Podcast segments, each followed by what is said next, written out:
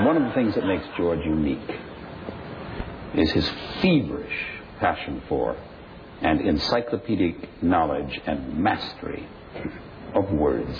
People ask me how I am. I don't think anyone de- would debate that George Carlin is the most I don't give them any support. agile verbal comedian we've ever had. I'd like to know how that started. Do you think is that genetic? I think there's a great genetic marker for language. And then, of course, reinforcement of anything genetic is important. My mother was that way. She would come home from work, and I would bring her her newspaper. I would, I would get her the World Telly, the World Telegram.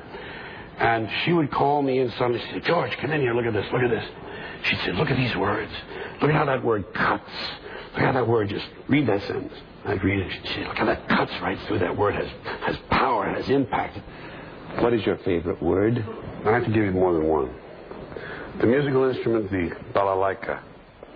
It's just so, so wonderful to say balalaika. For some reason, skylark Oh is a lovely word, and it evokes lovely things, of course.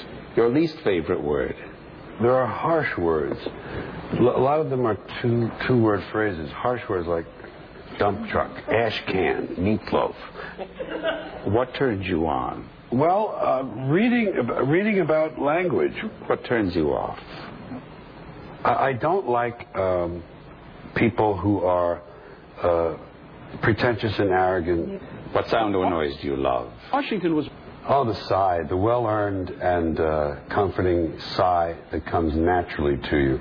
What sound or noise do you hate? Oh, the sound of a truck backing up with that beep, beep, beep. beep. Everything beeps now. In a way, I've been waiting all my life for this moment. Uh, George Carlin, what is your favorite curse word? Uh, mother. it has such um, balance to it. If heaven exists, what would you like to hear God, if God exists, say when you arrive at the pearly gates? Now we're going to have some fun around here.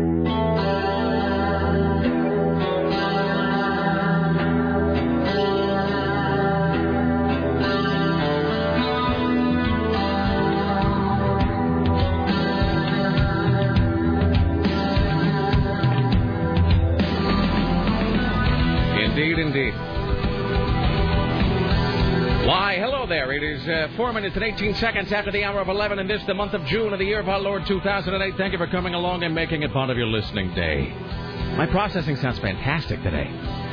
Again, that's two days in a row. I almost never want to leave. I just want to stay here forever. Whenever you say yours sounds fantastic, I'm always afraid to turn mine on. I don't know. Yours is good, too? Is it okay? Mic check. One, two. Tim Riley, how does your microphone sound?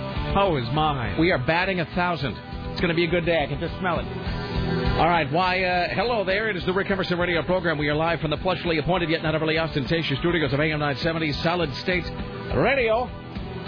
This, my friends, is the Rick Emerson radio program. Thank you for coming along. It is Monday, and welcome to day 12. It is uh, 503-733-2970. oh.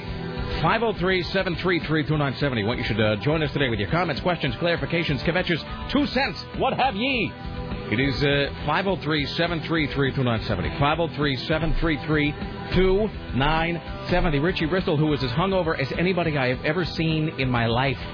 He's standing by, ready, willing, and able to pass along your observations about the interesting, groundbreaking, the tedious, the mundane. Uh, he's kind of in a bad way. His head hurts. He looks like he's about to throw up, and he doesn't want to hear any loud noises. So we are going to bring him into the studio and needle him mercilessly about what he did over the weekend, and then I'm just going to scream at him randomly throughout the day. It's uh, 503-733-2970 if you'd like to um, join us on the uh, program today. Here's what's coming up. Uh, we will celebrate the life and work of the late, great George Carlin, who uh, passed away. Uh, well, you know what's weird about that Carlin thing? I don't mean to be jumping the gun. Is that you know, usually when a celebrity dies, they just say passed away late last night at his home in, uh, you know, Santa Barbara, surrounded by loved ones.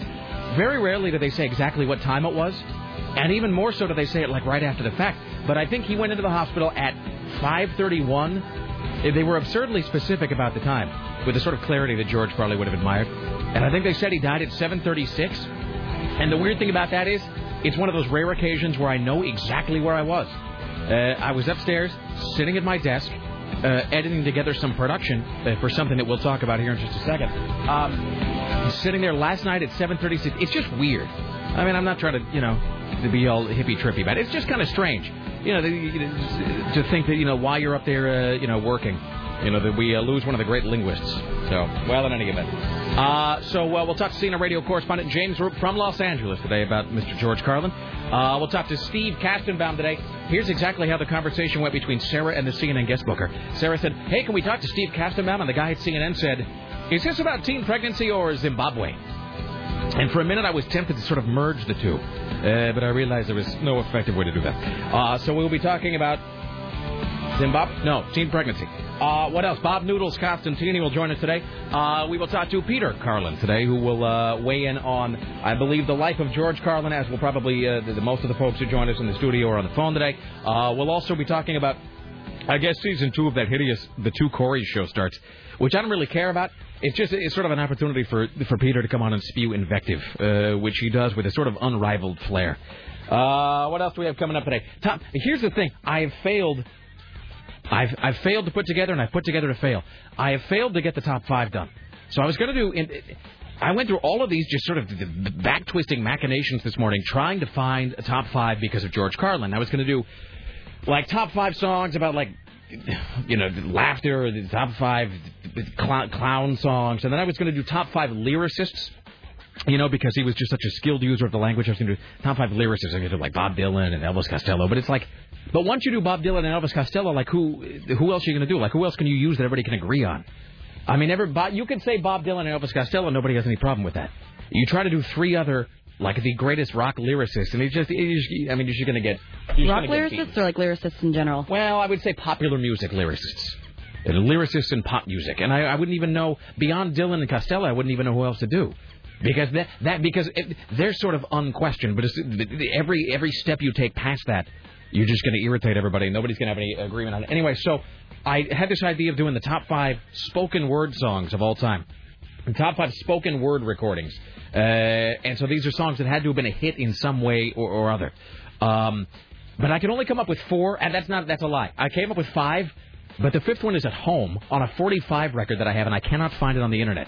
So I'm going to look and see if we can track it down on the net, and if so, we'll have five, and we'll do the top five spoken word recordings.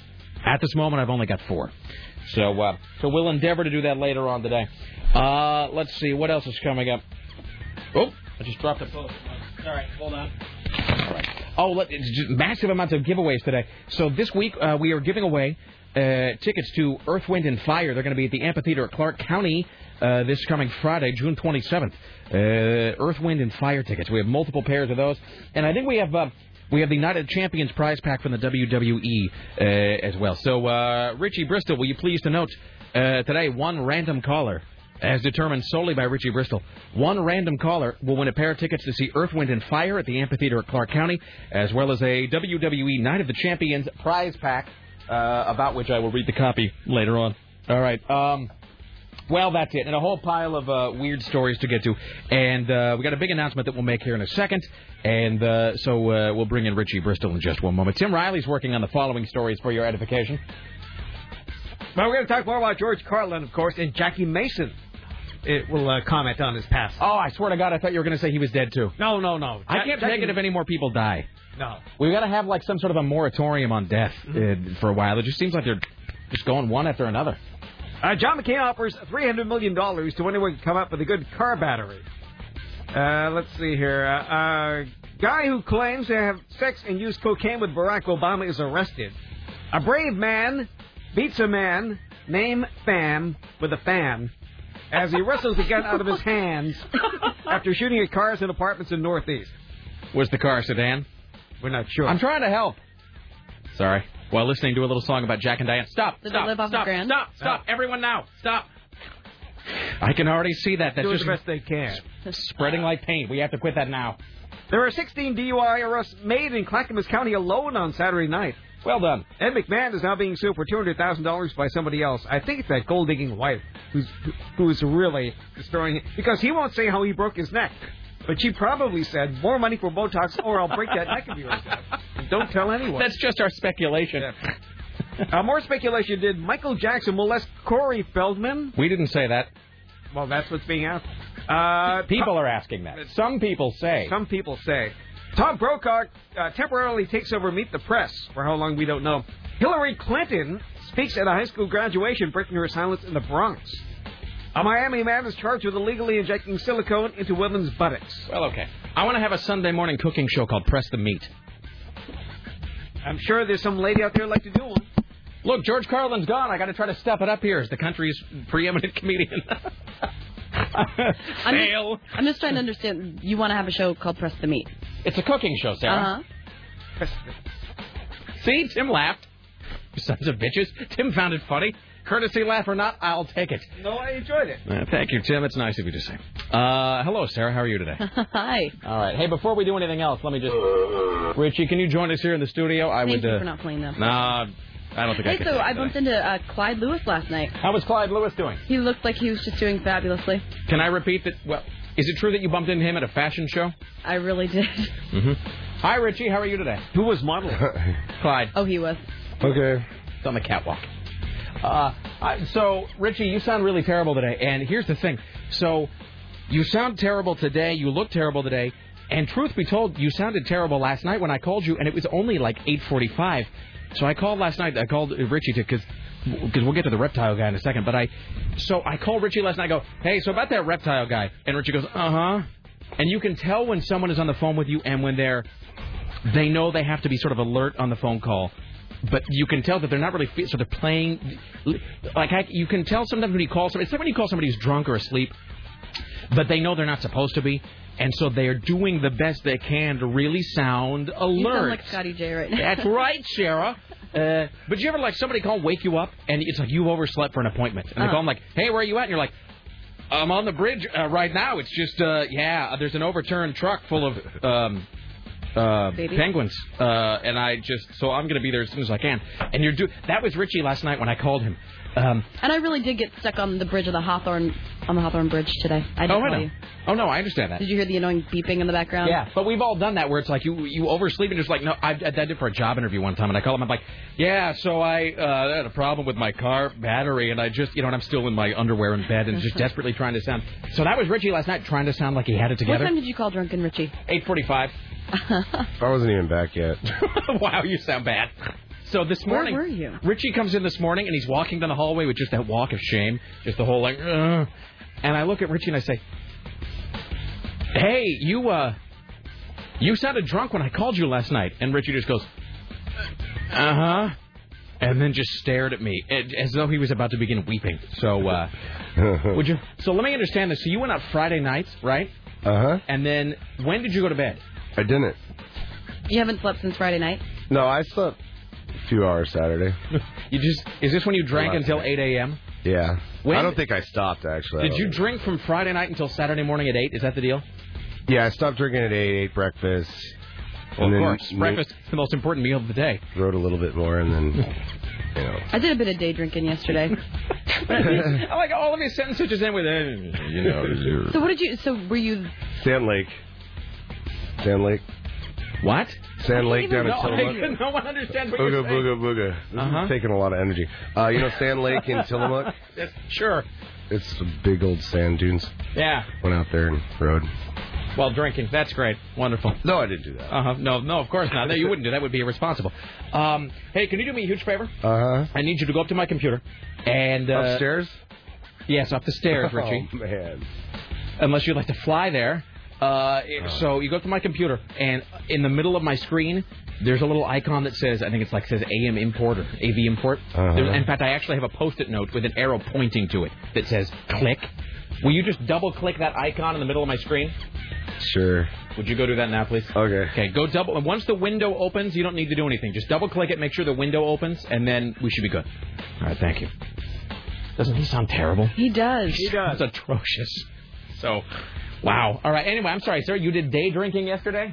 Yeah, I went out to the Edgefield um, because I've, I've never been. Well, I've been out there once. Now, but it somebody was told me that years place ago. is huge. Is it big? It's huge. It was amazing. They have like Because they I do don't- shows there, right? Yeah, I don't know how many bars, but there are like multiple bars, and each one of them has a different theme. And there's a huge courtyard you could sit in, and it was it was beautiful. Yesterday was just so sunny, and spent all day yesterday or on Saturday at a um, at a friend's barbecue as well in the sun. Excellent. So my nose is totally fried. No, it doesn't look it doesn't look bad at all. Yeah, it was it was worse yesterday. The Edgefields where they do like outdoor concerts, right? It's beautiful. How many how many people can even go there like for an outdoor show? I heard it was just thousands. That it was massive. I didn't see the outdoor um, theater like area, Mm. but I saw the yeah, like it's basically like a little small, um, like German town. Like Excellent. you're walking around in it, you're walking through, you can wander around with Yeah, I've your never beer, been you go in, you know, to different buildings, and it's so beautiful. Yeah, a and friend of mine had his clear. wedding his wedding there, and I hear good things about it. I've just never been there. No, you look fine. You don't look that. You don't look sunburned at all. My shoulders are a little red though. Can I just tell you this though? Uh, It was so unbelievably bright this morning. I gotta like black out my bedroom windows or something because it was that thing where I kept waking up before the alarm, that I did convinced that, that, too. I'd overslept. Ah, what time? It, ah, oh, 6 a.m. Ah, 6:14. uh, Crap. So it was just it was the whole the whole day of that. I just stayed inside. I watched roll, Roller Boogie with Linda Blair. Did you really? It was terrific. Good for you. I haven't seen it in years. And how did it become an American movie classic? Oh no, nothing on American Movie Classic is actually that's just American Movie Filler is what that channel is. What else did I see on American Movie Classic along ago? That, that, that you know that in, it was something absurd. I mean, truly and truly and and and absolutely absurd. It was like. Jesus, I don't even remember. It was like this Island Earth or something. It was just some awful, terrible film uh, that was laughingly being referred to as a classic. Roller Boogie, really? Yeah, it was great. From Hey. 1979. You know what I'm going to try to find this week? I'm going to my, uh, Laura and I are going to do a whole theme this week. We're going to try to watch uh, troubled teen films uh, from the 70s and the 80s. So I'm going to start with Sarah T, Portrait of a Teenage Alcoholic, starring Linda Blair.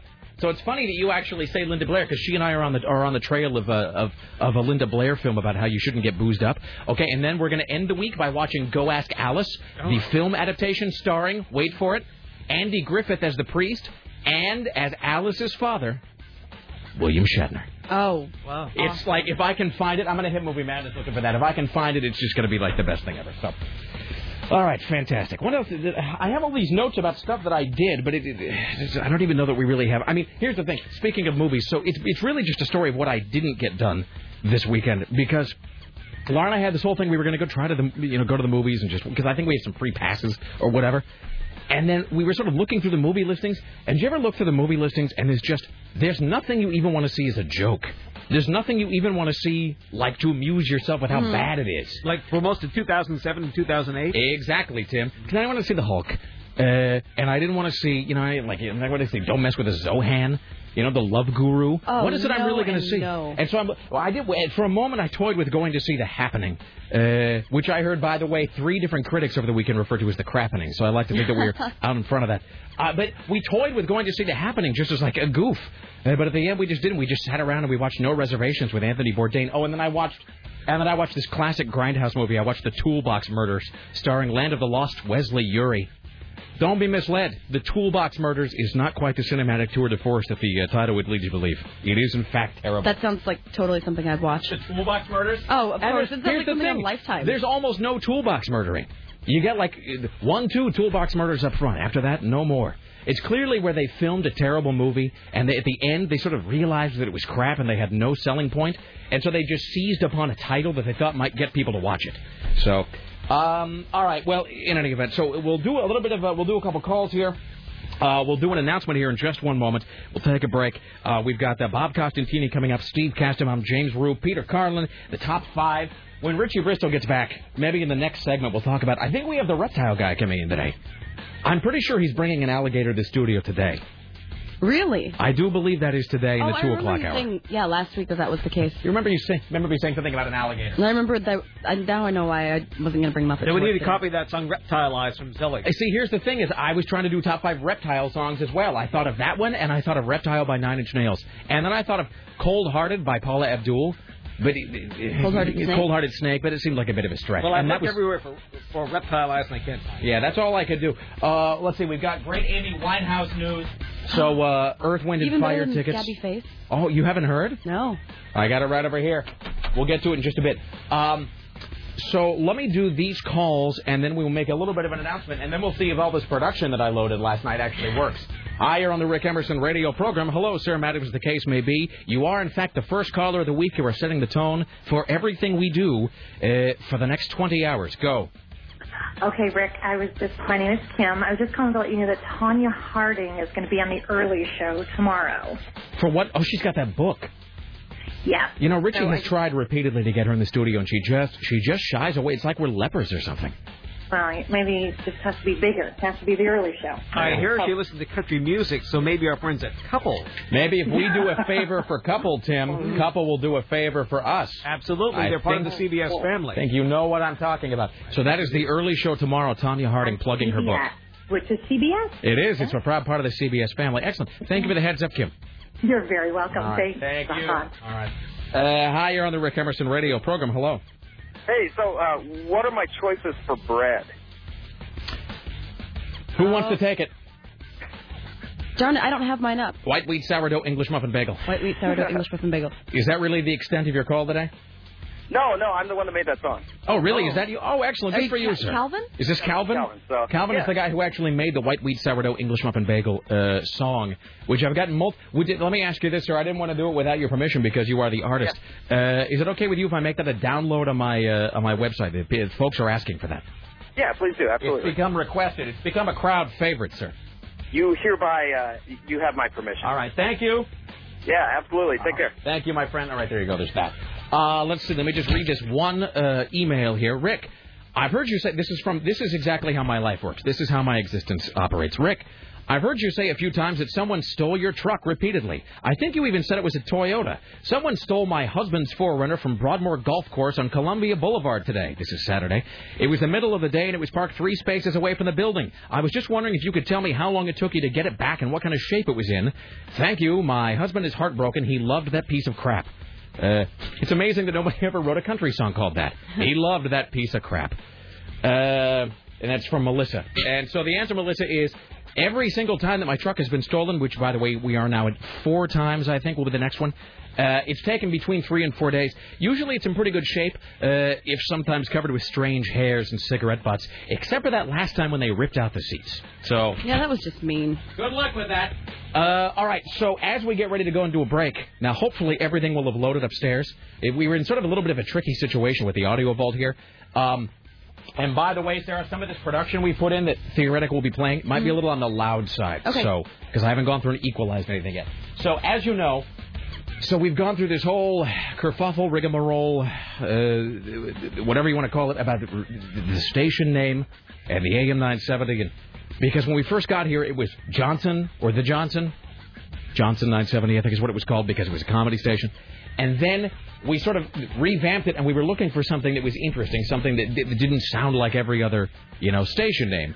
There's Something that it wasn't like, you know, it wasn't like a kooky animal of some kind. So we settled on solid state radio, which we all sort of liked because it sounded sort of because it was kind of a blank. It was as the as the Romans would say, tabula rasa, on which we could just write whatever we wanted. And so I think it's met with. Uh, I think the theory is it's met with mixed success. Well, I think I'm wondering if I should just tell the story. So there was someone. Yeah. How about this? I'll tell this story. I won't identify who this person was. But you know that for a long time we've been trying to change the station name. We've been trying to find AM 970, da da da da da, something else, instead of solid state radio. Just because I think the operating theory is that if you are just flipping through the newspaper, or you see the sticker, or you see a banner hung up somewhere for the station, and it says solid state radio, if you don't know that it's a talk station, then you're not going to know what the hell it is. You're going to look and you're going to, if you're perusing all of the various radio options that you have here in Portland, you're going to look at AM 970 solid state radio and kind of go, Hmm. I don't know what that is. It's unfamiliar, and unfamiliar things unnerve me. I think I'll listen to Lars. And so we were trying to sort of minimize that. And plus, my wife always thought it sounded really Orwellian, and I've heard several people sort of echo that sentiment.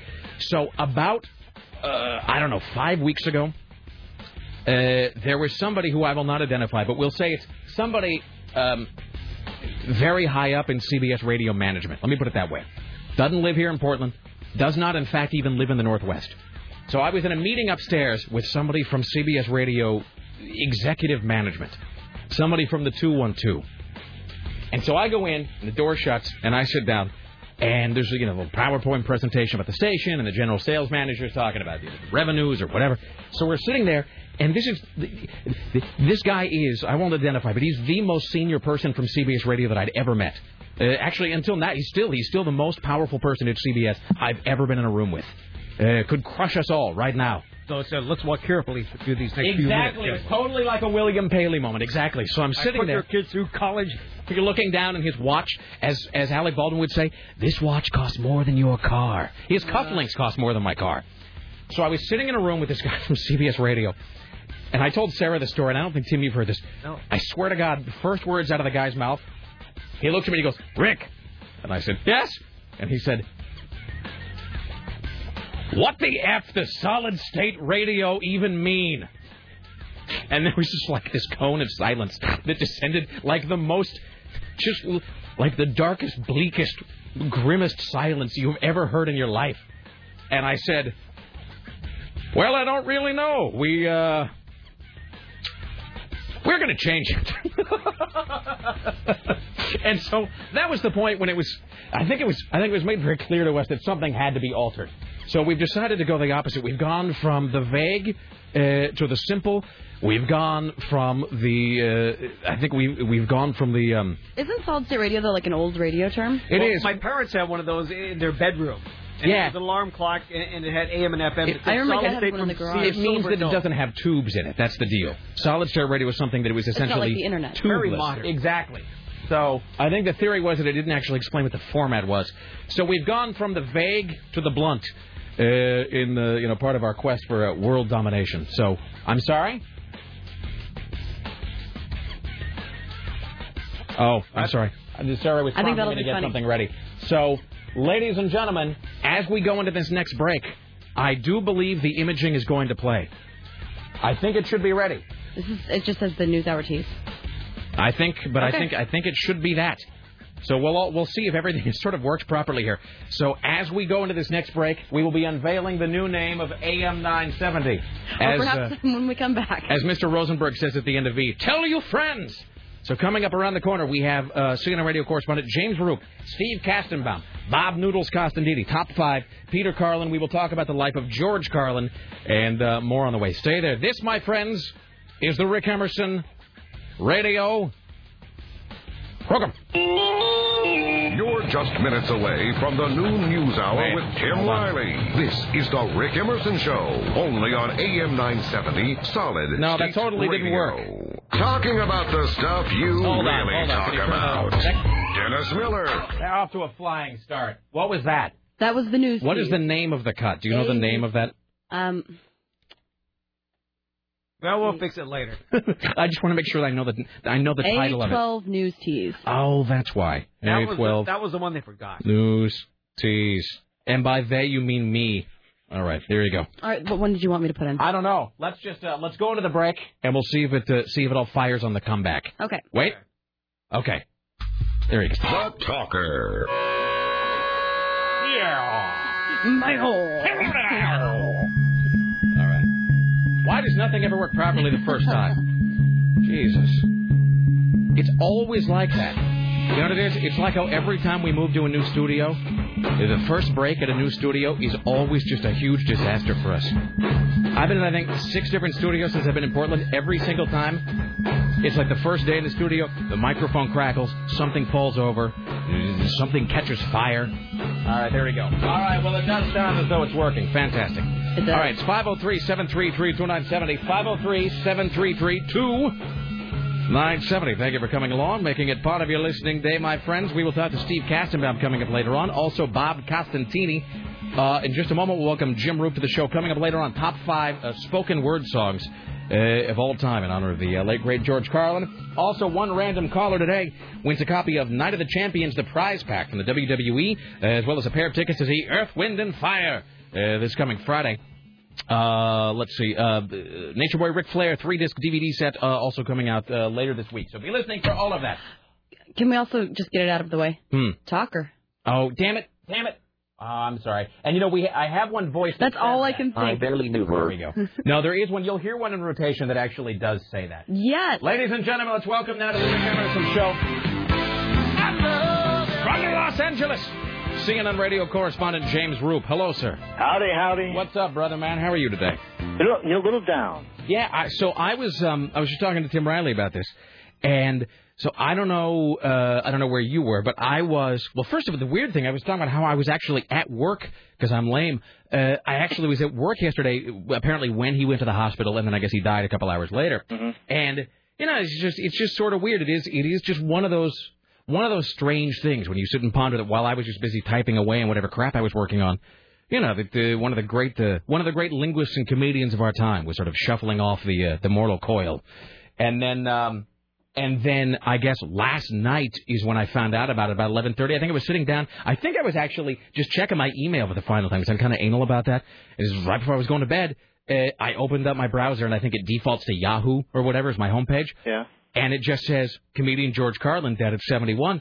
And really, it was one of those things. I was talking to somebody else about this today where I literally saw the headline and I kind of went, you know, and I sort of, you know, you did a little bit of a gasp because, you know, you just don't think a guy like George Carlin's going to die. You sort of think he's, you think he's going to be around sort of being a curmudgeon forever. Yeah, and you know, you didn't realize he was 71. 71. You know, he did, al- although he looked, hi- his face looked old. It looked aged, but it didn't look well. It looked aged. It didn't look old. And uh, man, when uh, when I found out yesterday, I just went, "You got to be kidding me!" Right. You know, it was just really sad because he, he truly um, a very talented writer, great linguist. Well, among the, probably the best. I mean, I'm saying for me, and I know people talk about uh, Lenny Bruce or Richard Pryor, or you know, and of course, there's a child of the '80s, was a big Sam Kinison fan. But I mean, pound for pound, I mean, there's just nobody. There was nobody as good as George Carlin. He was poetic in his in his comedy, and it, he even said a couple of times how it took two years to memorize certain routines. Dude, I, can I You know? tell you the the number of things I mean, we started? it- We opened the show every day with kind of a movie clip or a sound bite or some kind, and I sat there. I didn't even tell you what time I got to bed last night. If I'm kind of loopy today, it's because I finally got to bed around two. I kept waking up because it's so light outside so early, and so like starting at 6 a.m. I kept waking up going, "Ah, dude, I'm so late. Uh, and so I got so I got like a good four hours of bad sleep. Um, but I was up till 2 a.m. last night trying to figure out what Carlin clip to open the show with today. And I finally just threw up my hands, and what we did instead is we went, we used his Inside the Actors Studio uh, interview where James Lipton asked him, What's your favorite word? What's your least favorite word? And then, speaking of co- poetic, the last question that they always ask everybody on Inside the Actors Studio is Lipton always says, when you get to heaven, if there is a God, what do you want him to say to you? You know, Carlin is, you know, died in the wool atheist, though. He played along and he said, uh, you know, he said that if he ever got to heaven and if there was a God, that Carlin wanted, wanted God to say, like, you know, now, now we're going to have some fun. and, um, so that's what we opened the show with because trying to discern, I mean, j- from, you know, the hundreds of hours of comedy that guy produced, trying to find one 90 second or two minute clip uh, to play today was just impossible. You know, the, th- the thing I found this morning, and I used it in the first rap that I did, was when he said, "And so these are the words I'm not supposed to say. Right. Let's take a look at them." Right. You know, and I just used that little clip right there. It was that, and something, two things he said in interviews. He was asked, uh, "When you die, what do you want people to say?" And he says, "I want people to say." Well, he was just here a minute ago, and then he's he. is- I think it was Matt Lauer on NBC was asking him a bunch of in, inane questions, but the one question he asked I thought was pretty good was, uh, did George write to offend people? Did he did he try that? Did he say, okay, if I say this, I'm going to offend people. If I say this, I won't. He said no. All I did was find the line and deliberately cross over it. Yep.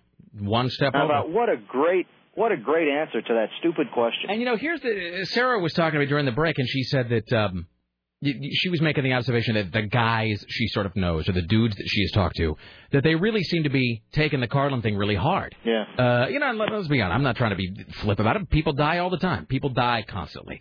Uh, and, and you know, and sometimes you're sad, and sometimes you don't really care, and sometimes you're just sitting around looking at your watch, waiting for Amy Winehouse to bow to the inevitable. I mean, it just depends. But with Carlin, she's really right that I think everybody feels for a guy that was just so aggressively misanthropic and a guy who went out of his way just to have I I would say a life loving kind of hate, sort of a, a zestful sort of disdain for everybody. Yeah. Um, you know, and it's because you could tell that everything that guy said, there wasn't a, it wasn't he wasn't the it wasn't jive. You know, he wasn't putting it on. Uh, I saw an interview with Carlin one time where he was talking. Somebody asked him why he got into comedy. I think Playboy magazine said, "Why'd you get into comedy?" And he said, "Well, you know, some people get into comedy to get laid, and some people get into comedy because uh, they want access to booze and drugs, and some people get into comedy because they're just lazy." And he said the, the simplest statement, which you absolutely, the minute you hear it, it just resonates as true. He said he just got into comedy. I have to edit this for the radio. But he said he got into comedy just because he said he had all of this S just screaming inside him to get out. And I mean, listen to it, and clearly it, there was just some endless wellspring inside of that guy that just poured forth uh, constantly with the thoughts, the observations. I mean, you talk about a guy who just had more creativity in his fingernail clippings. I mean, just his throwaway observations Yeah. are more than your average comedian does, uh, you know, in a whole show. I mean, there was just a. He was just astounding, really, just one of a kind. I, I I think why guys especially are really are taking this a little harder than probably n- normal. Like when Harvey Korman died, although Yes. that was tragic in itself. Uh-huh. Um, it's because we look to George Carlin to point the finger back at us and say, "See how idiot- he- idiotic you are." Yeah. Let, me, let me explain what how how stupid you are. He said one time, he said, "It's it's a joy to watch the human race destroy itself. It's a joy to watch." Uh, watch us screw up our planet. He said it's a complete joy to be, to, you know. And what was it he said? When you're when you're born, you're given a ticket to the freak show. Yep. And when you when you're born in America, you're given a seat in the front row. And uh, you know, and then there are people who are in the freak show, the uh, as I think he said, the Joey Buttafucos of the world. You know, and then there's the guy who gets to narrate the freak show, and he he was he was that guy. And here's the other thing about George Carlin, and I mean, you know, we're going to be hearing stuff about this all all day long, but I mean, the the other thing about George Carlin is this: is that unlike many, if not most, comedians, George Carlin, I think, a, an objective consensus would be that George Carlin got better every year he aged. Yes. I mean, the older George Carlin got, I mean, and I'm in the knock any of his early stuff, like the hippy dippy weatherman, and you know the stuff like he did that playing with your head album, which was just a lot of you know very whimsical and whatever. Um, but I mean, as he got older, with like the Back in Town record and Jammin' in New York and Complaints and Grievances, and he had a great one man show called You Are All Diseased and Life Is Worth Losing, and just eh, the older he got, it's like the more and more he just carved away the facade or any sort of pretense of doing what what a socially acceptable comedian would do and he just pared it back and pared it back and pared it back to to the raw unfiltered george and by the end of his of his life that's really what you were getting Well, he, you know, he was he was one one astute person when it came to the human condition, and he was able to to eloquently relate that back to us, and uh, not not too much unlike what you do. I mean, because we've talked several times about our job is easy because of people. Sure. You know, and so it's it's the same kind of thing. And and he was just as he got older and as he got more in tune with how weird we are, uh, he was able to kind of stay with it. His longevity isn't the fact that he could write. He said the fact that he he could author a couple of books is why he lasted so long. I don't think so. I think it's because he stayed topical. He stayed current. He stayed right with the times and just kept explaining to us how we're screwing up the whole way through. And you know what? And it Some- was great. And some of the things that comedians do, he has done bits that I think are the final word. He has a, a great eight-minute piece, I think, in the Complaints and Grievances show about airport security, which to me is like the final absolute. As much as I bitch about it, is the final absolute last word about the inanity of airlines. He just really killed a lot of those a lot of those categories and. The other, and for anybody who knows anything about me, knows that I gotta love a guy who once did a whole bit called just called free floating hostility. And he said it was just a list of like 70 different things, 75 different things that were pissing me off. Yeah. And I mean, and the final thing I will say, and I know you're, you're probably in a crunch today. My final note about Carlin would be that this: I saw him live three times. I saw him in Vegas, I saw him in Salt Lake, and I saw him here in Portland actually just last year. And then I saw because you know the deal with him is he would workshop, he would do the same show all around the country on tour, and then he would end in New York and tape that show for HBO.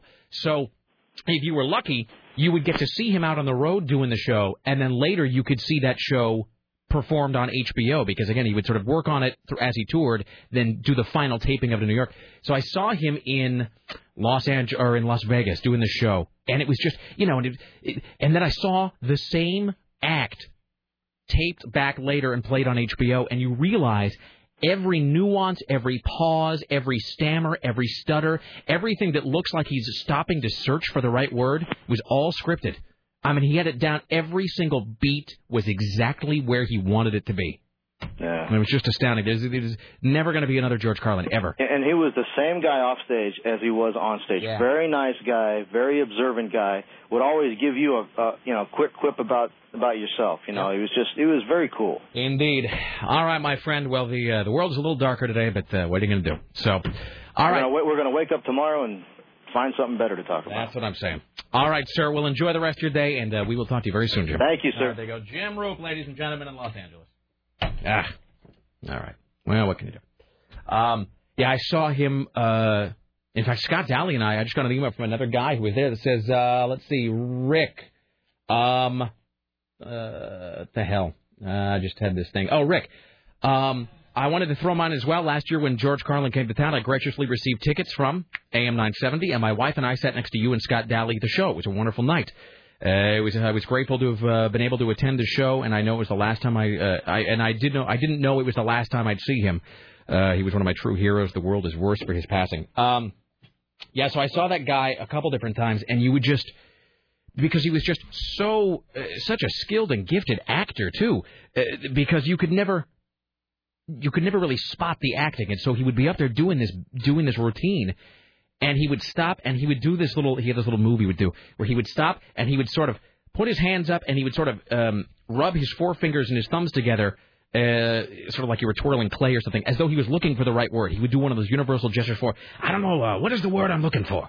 And and then you would see him do that same show later in New York City on HBO, and you'd realize that e- e- even that was scripted. It was put in there very, I mean, it was just done note for note, beat for beat, moment for moment, the same time every time you saw him, and it always looked spontaneous. You, you never caught him, you never caught him doing the lines off the script in his head. So, and there's a couple. I mean, and everybody is going to be playing George Carlin bitch today and the seven dirty words thing and the- whatever. And We just, I- it's not that I'm like better than that. There was just no way to pick out what to play. There was no way to find one George Carlin bit to start the show with. But he's got a couple. He has one called Advertising Lullaby, and he has one called um, I'm a Modern Man uh, that started the Life Is Worth Losing show, where it's it's like a guy who was at that point 70 years old. It's a three and a half minute just cavalcade of words, all of them perfectly chosen, all of them very sort of mellifluous and almost like the, like an onomatopoeia thing where they're all strung together very carefully. And I know that I can turn into a big word nerd and I can geek out about language and the love of language and the use of language and Aaron Sorkin and David Mamet and whoever and whoever and whoever. But I mean, you know, in terms of comics, I mean, Carlin was it. The absolute, the alpha and the omega, as the Catholic Church would say. All right, let's welcome now to the Rick Emerson Show from New York City. I think, yes. CNN radio correspondent Steve Castenbaum. Hello, sir. How are you? I'm okay, brother. A little bummed out, but I'm all right.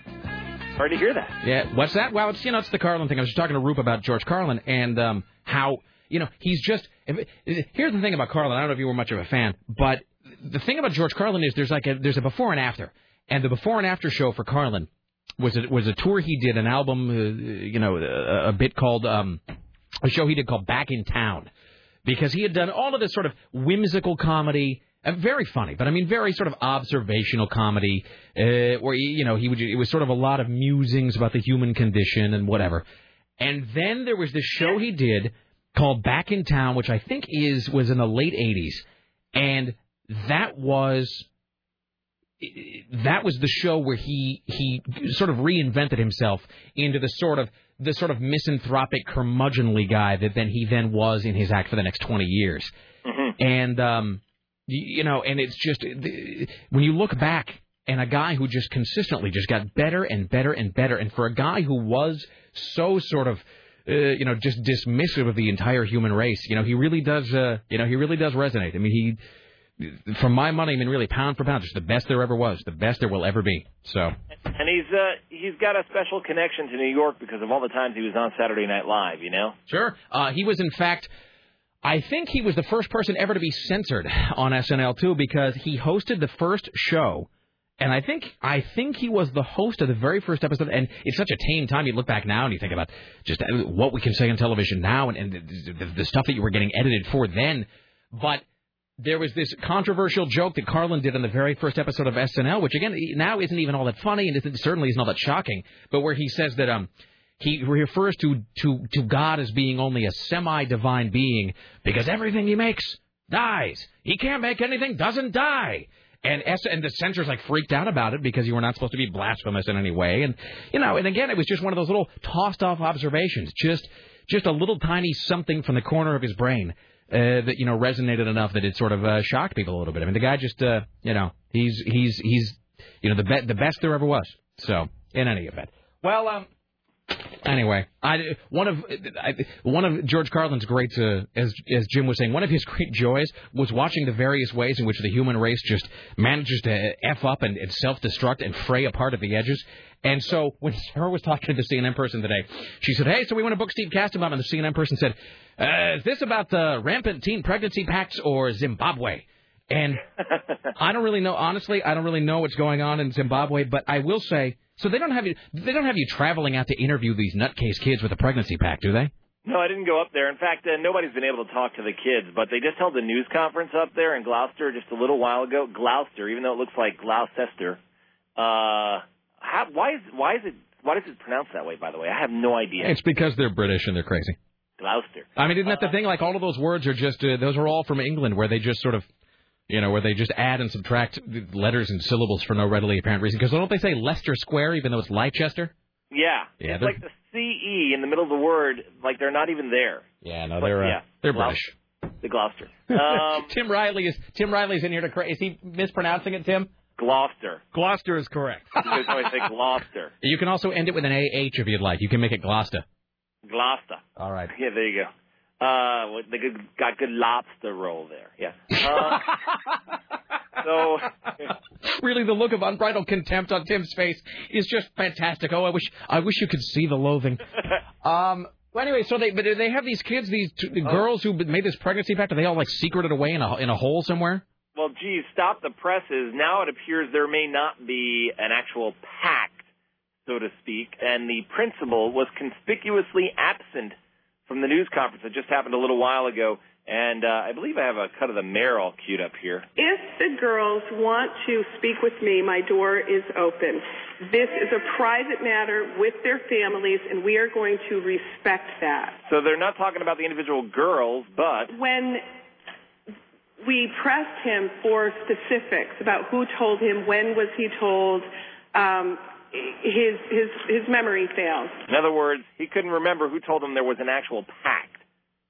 So they haven't confirmed that. So are we? So there's three options here. One is it's real, uh, and and then we will just find the, the proof of it. The other is that it's something the girls actually did, but now they're just desperately trying to sort of muddy the waters a little bit and make it look as though it didn't happen because they know that it makes their whole community and school look crazy.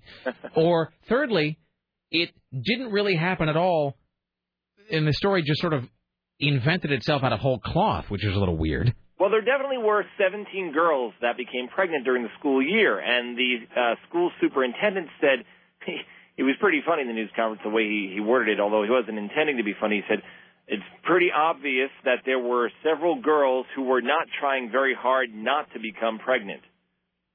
You know, the way that we torture our the way that we torture our syntax in this country just to avoid coming out and saying what everybody is thinking. Uh, so, I, so that's 17 girls out of a class of how many? Uh, you know what? I don't know, but I do know it is a a, uh, a coastal town that was once, you know, a big fishing uh, community. There was a big fishing industry there. There's not much in the way of that anymore. So it's one of those typical New England towns where there isn't a lot of hope uh, amongst the young kids, you know, for something to do in the town. So these girls apparently thought, you know, uh, let's get pregnant. We'll raise our kids together. At least that's what the principal was saying they were doing. But, you know, I don't. You do meet those women every now and again that will talk about because most women, I think, eh, talk about being pregnant is an unpleasant experience. But every now and again, you'll meet a woman who's like, "I loved being pregnant. Being pregnant was fantastic." So, you know, who's to say? I don't know any women like that. different strokes.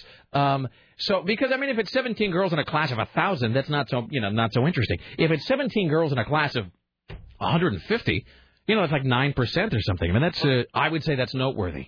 They said it was anywhere between three and four times uh, the the normal number, uh, the, the typical number of girls that become pregnant during the school year. So that's a huge increase. All right. Well, let's see. I'm trying to think of a because it is a sleepy New England town. I'm trying to think of a Peyton Place joke uh, to make here at the end, but I've got the yeah, I got nothing. Wait. Yeah. No. Wait. Peyton. Rayton. Hayton. Maton. No, I got nothing. No, I, I have nothing. I'm sorry. I was just uh, trying desperately to come up with a Grace Matulius joke. It's just not working out for me. Yeah, it's good. It, Geor- George Carlin's death is bringing you down. It's it's That's- put a whole shroud over my comedic sensibilities today, sir. Yeah. All right, my friend. Uh, well, as always, are you on tomorrow? uh, yes, I am. All right, my friend. We will talk to you. Until then, have a fantastic day. We will have uh, speaks with you in the immediate future. Okie doke. Thank you, Steve Castenbaum, ladies and gentlemen. Excellent, fantastic. How are you today, Sarah? Very well. Are you? Are you? Aren't I? I think you are. Yeah. I'm just feeling. I got an abundance of energy today. You know why? It's because I had no sleep at all last night, and I've had lots of caffeine. I woke up at like 5:30 this morning with the sun blare. Like I, I took down my curtain like a year ago. I don't know why. And so I wake up at the same thing with you. I woke up at five this morning after going to bed at like one. So The key I'm- is to cover your windows with tinfoil, that's what I was. and then to hide under your bed wearing a melon rind as a hat. uh, all right. Sorry, that did sound a little crazy, didn't it? Have you eaten anything? no. No, I'm just glad the talker stuff is finally working. When we went into that first break, 'cause we didn't have really have time to talk about it. When we went to that first break and it didn't play, like, and now here's the new station name, and then it's blah, blah, blah, blah, blah, So solid you state should know radio. radio by now. You can't put all of your eggs into one basket like that. Yeah, because then Because then it's, it's going to combust. because then I am essentially eggless. Yeah. So, and plus, the best part is that undoubtedly, like Susan and everybody else was sitting around, no, no, wait, here, we're going to unveil the new name of the station that'll make it easier for the casual talk listener to sample uh, the radio offerings. And then it was just like the solid state. All right. So the, the talker stuff does appear to, I, I make no promises, though, like for the rest of the day. You may occasionally hear a solid state this or that sort of slipping in. We're going Well, to it's not like it's dirty. do the, it's dirty. It's like you don't want to hear any of that dirty solid. No, Oh, but state you know in- me. It's like I'm a completist. You know, I'm a, I'm a perfectionist, and so it's like little white specks on the counter. So if I'm trying to swap everything out, I want everything to be swapped out, because otherwise, otherwise it's just like a stone in your shoe.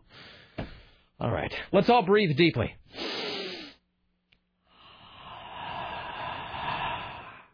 Excellent. Uh, we come back. We will talk to uh, Tim Riley. Uh, we'll have uh, the new news hour. And we for need us. to figure out what's going on with Richie and uh, Oh, and we got to figure out how Richie's weekend went, and then I got to figure out what the what deals with we're this- having reptiles. with in a there today. reptile guy who's going to be coming in. Uh, so and so forth.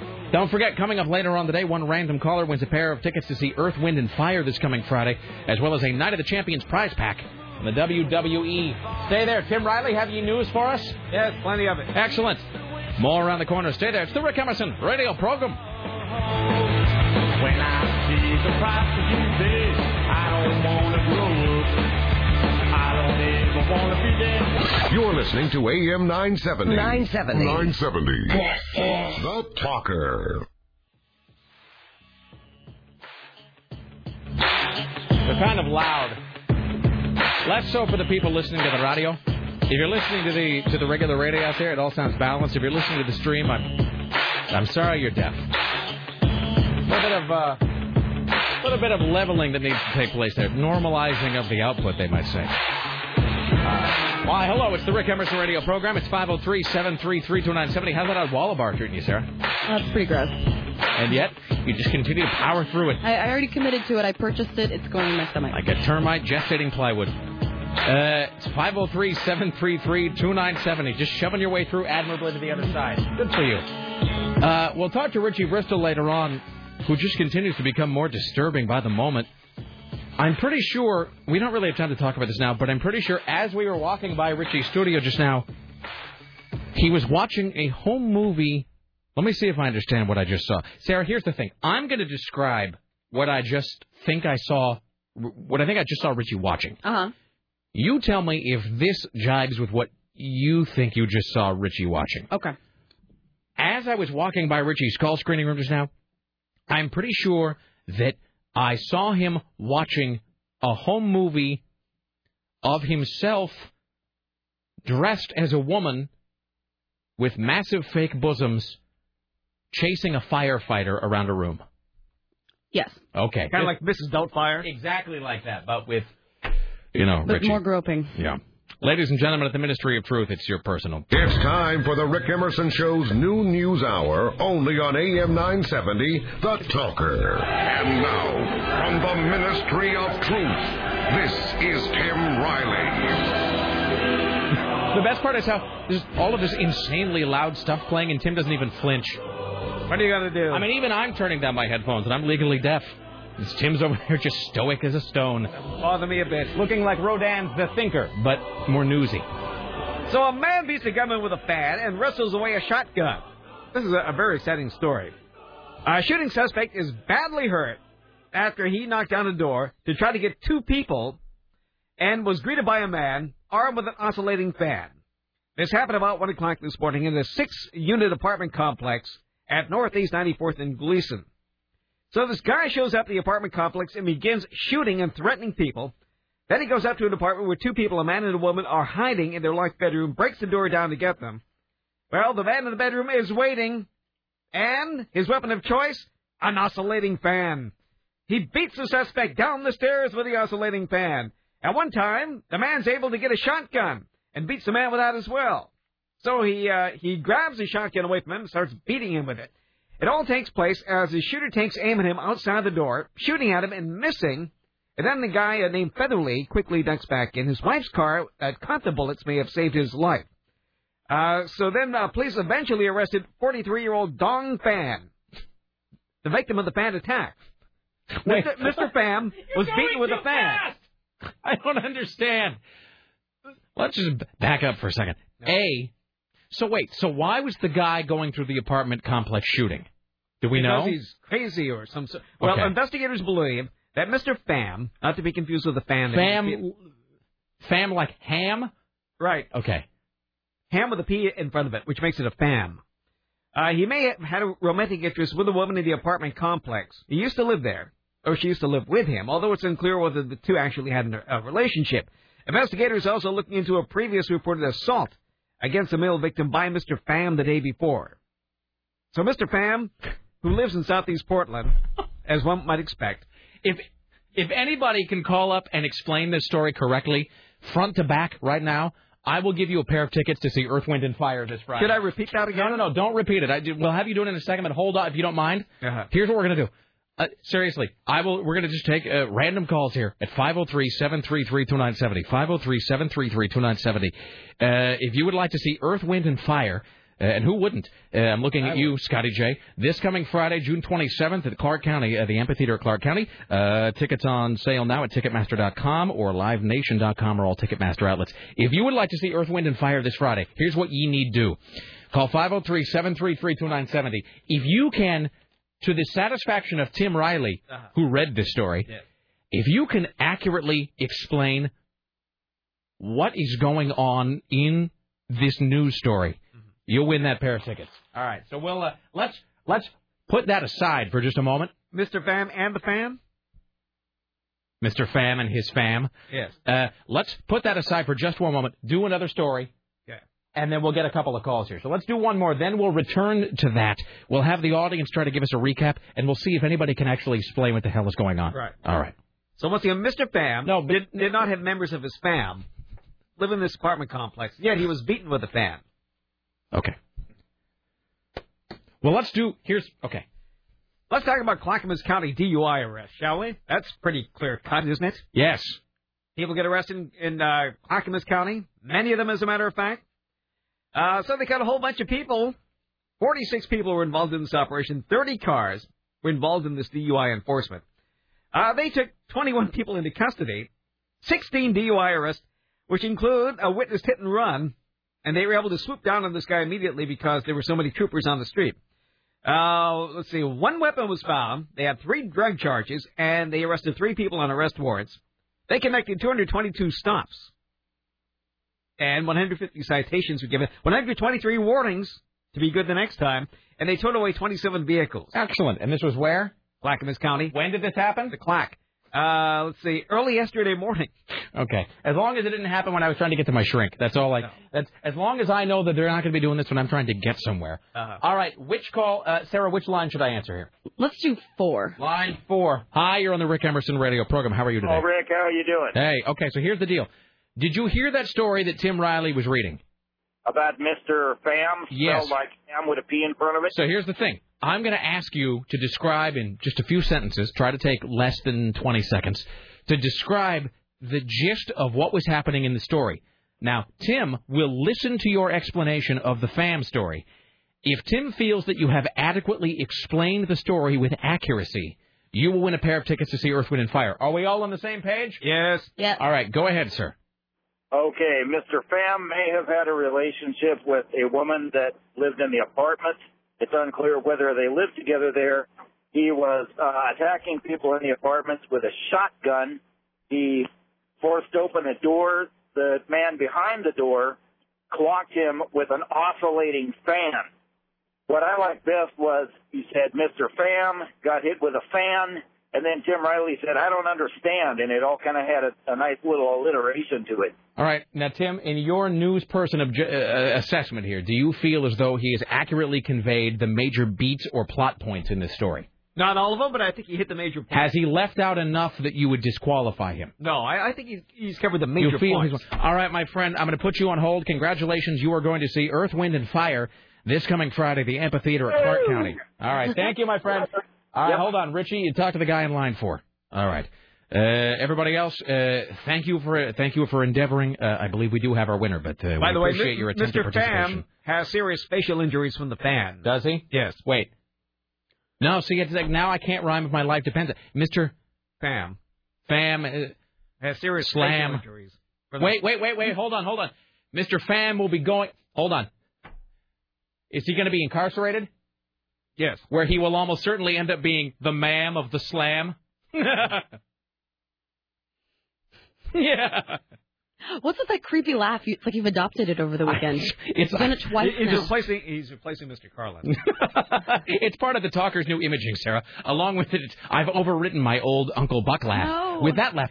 What is it? Who is that guy that I'm that I'm doing with that laughter? Who's the Tim? Who's the old guy that would go yes? You remember that guy? The guy in the old in the old fifties movies. He looked like David Niven, but it wasn't David Niven. I'm trying to think of who He would answer the he would answer like he'd be the uh, the uh, the whatever the bellman at the front desk of a hotel, and they'd come and they'd ring the they would ring the bell at the hotel. Now I want to rhyme everything, but I got to stop. They'd ring the bell at the front desk, and the guy would pop and go yes. Fred Allen. Is it Fred Allen? I think it's Fred Allen. Okay. So that's kind of when I'm doing that laugh, I'm sort of doing And I'm that sure guy's everybody voice. knows who that is. Doesn't matter. Doesn't matter. It amuses us, Tim. That's all that's all that's important. It amuses you, coming as you do from a small, hopeless New England town where there's nothing to do but become impregnated. Do you like Steve Katzenbaum's casual slandering of your homeland? that's funny. You know, I I worked in New England where life is pointless. I worked just a few miles from there in uh, Newburyport, and that was a place where I worked in the station every morning at 8:18. The drawbridge would go up and knock the station off the air, so I'd have to drive. I had to drive up to the transmitter and put the station back on the air every morning at 8:18. Good for you.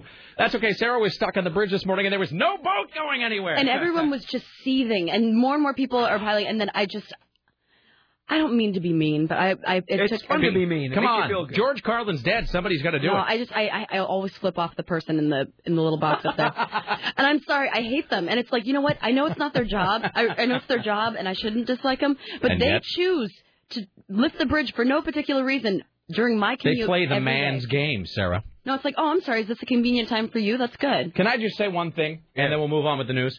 Let me just say this here on AM Then we'll get back 970. to Mr. Dong Pham. Can we? Yes. Here on AM 970, The Talker. I barely knew her. Yeah. Um, uh, that'll come up at some point. There is one where the guy just goes, Talker. Talker. I barely knew her. Um, eh, let just let me just say, going forward, by the way, if I hear any complaints from anybody, eh, they look at the logo or the slogan, and the format of the station is unclear. I swear to God, you're going to get a bunch of fives. That's the British. What does the will new say. logo look like? If I meet seriously, you can't make it any more clear. than if that. I meet some guy in the street who goes, I'm unclear as to what kind of station you do. Seriously, it's- what do you guys talk about? barely knew her. Um, so let me just say this about that Hawthorne Bridge lift uh, going over any of the bridges. But see, that's that's the thing is everybody's filled with hate about that. I let me under. I live on the west side. I have no hate. me- I don't deal with drawbridges. come to work via uh, via chauffeured hovercraft. Let me be very clear that I am not saying someone should do this. What I'm about to describe. But you wish you could. No, well, I'm If not you- saying if that you were- either. If not you weren't a technically. person of influence, if and just a common person, I'm just saying, don't do this because it would be wrong and I mean and, and illegal, and I mean that sincerely. You, you you shouldn't do it. you will not win a prize. No, you will not win a prize. The prize you will win will be that of you will win the prize of incarceration. If if also the love of your fellow citizens. Hmm. I'm just saying I let me put it this way. I'm surprised that maybe this hasn't happened. That's how I'm going to describe this. Okay. I'm surprised that this Like hasn't the happened. offending death of the horrible MySpace parents. I didn't say that. Exactly. You said that. No, I didn't say that. I'm just saying I've heard speculation from other people. Talker. I barely knew her. Totally distinct from me. So what I'm saying is, I am surprised that because this bridge lift, and here's the other thing, the bridge lift, it never happens at two in the morning. Not to the best of my knowledge, I have never been around downtown at night, driving around after dark. You look up, see the bridge going up for a boat. It is always, always, goddamn always, morning or afternoon Mm-hmm. drive time, right? And there's always, you know, the million cyclists trying to get across, the- whatever. I am surprised that there hasn't been some sort of Project Mayhem band of rogues that has made a pact that when a boat starts coming down the river, they're going to get pregnant. And yes, That would show them. I'll show you. Give me your seed. There are hopeless lives on the east side. They're looking for more. We should have a mass impregnathon on the Hawthorne Bridge. That should be our next big station event. An impregnathon. I just made that word up right now. That one's for you, George. No, here's what I'm saying. I am surprised that this has not happened. That some band of uh, bike riding scallywags haven't gotten together to do this during morning or afternoon drive time because it inconveniences bicyclists just as much as cars. That's the thing. Even if you're on a bike, you're still stuck on that bridge getting later and later and later for work while waiting for a dinghy to go through.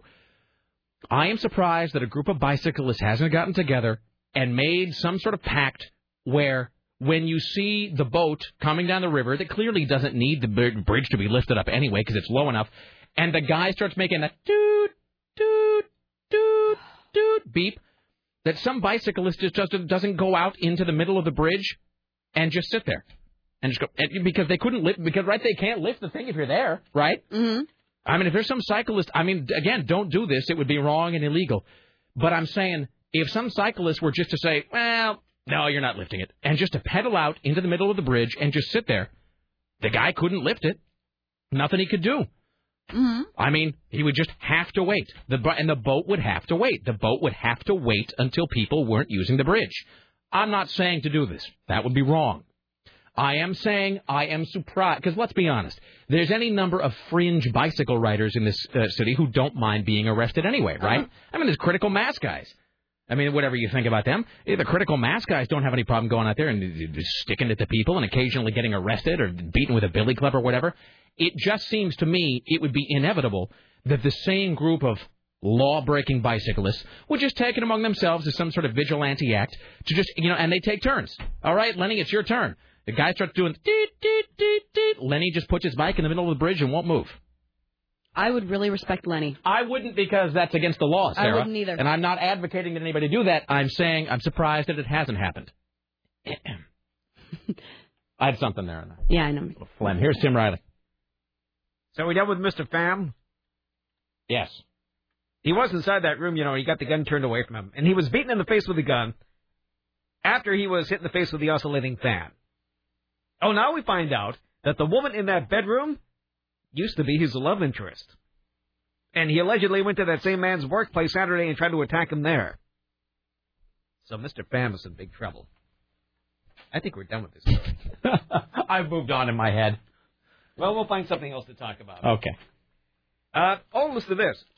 John McCain is giving away $300 million. But Of course, you have to earn it uh, somehow. He wants uh, somebody to come up with a battery that'll enable us to get rid of the uh, big oil companies. So that's hi- his uh, latest thing. He said the device should deliver power at least 30% of current costs and have the size, capacity, and power to leapfrog commercially available plug-in hybrids on electrical cars. Does he really know what he's talking about? No, and I, you know, but if it makes you feel any better, I don't really know what he's talking about either. So, I mean, it seems to be a bit of a wash. In other words, he wants to get rid of uh, gasoline. So he wants somebody to del- deliver a brand new battery to get rid of gasoline in cars, and he'll give them three hundred million dollars. Is that true? Yes. I mean, but here's but here's why that is it seems dumb to me. The idea that John McCain's going to give you three hundred million dollars if you can come up with a battery that'll run the cars with no gas. That makes no sense. I mean, it just seems counterproductive because it don't you White think? House money. Well, but I guess what I'm saying is, like, the, the financial upside to creating such a car is so massive that somebody already would have done it. I mean, if you could have created a car that just runs on a battery or on water or on sun or you know leaves or something, I mean, you, you're going to make a billion dollars with that. I mean, you could. The financial upside is so much more than three hundred million dollars, and it seems like we already would have heard from somebody if they had the wherewithal to do that. Oh, But this is decent prize money this time. I suppose. I wonder what second prize had a steak knife. I don't know. Third prize, you should go to Guantanamo. Here's Tim Riley. Yes, uh, John McCain says alternative fuels made from corn are being used now. Alcohol based fuels are the furthest along in both development and commercial use. And new sources of ethanol are on the horizon that won't require the use of so much cropland. He's old and weird. He sounds so fragile. He really does, doesn't doesn't he? Sound like if you were to stop, go- come up behind him and give him a good shout, uh, that he would just fall into a little bit, uh, a little million McCain pieces. Let's build more engines that burn alcohol instead of gasoline. Instead of playing favorites, our government should level the playing field for all alcohol fuels that break the monopoly of gasoline, both lowering gasoline prices and carbon emissions. Yeah. Well, yeah, well, okay, yeah, we'll get right on I'm that. all for it. Uh huh. That's one of those things where like we- somebody talks to you and you're just gonna go, uh huh, great, and in your head you're just thinking about what you're gonna order for lunch later. Well, uh, court records show Citibank is suing TV's Ed McMahon, trying to recoup $200,000 lent to the Ho- Hollywood icon. Uh, first reported on the entertainment news website celebtv.com, documents show Citibank filed a lawsuit against McMahon in L.A. on June 9th. The bank suit seeks nearly $180,000 in damages as well as attorney fees. Doesn't specify exactly what this is for. Uh, he's faced a mounting money problem since it was revealed earlier this month that he was $644,000 behind on payments to his Beverly Hills home. Now, uh, are you sure that there's no explanation as to how he broke his neck? I, I think it was his wife. That's Tim Riley who keeps saying that. That's in your editorial opinion.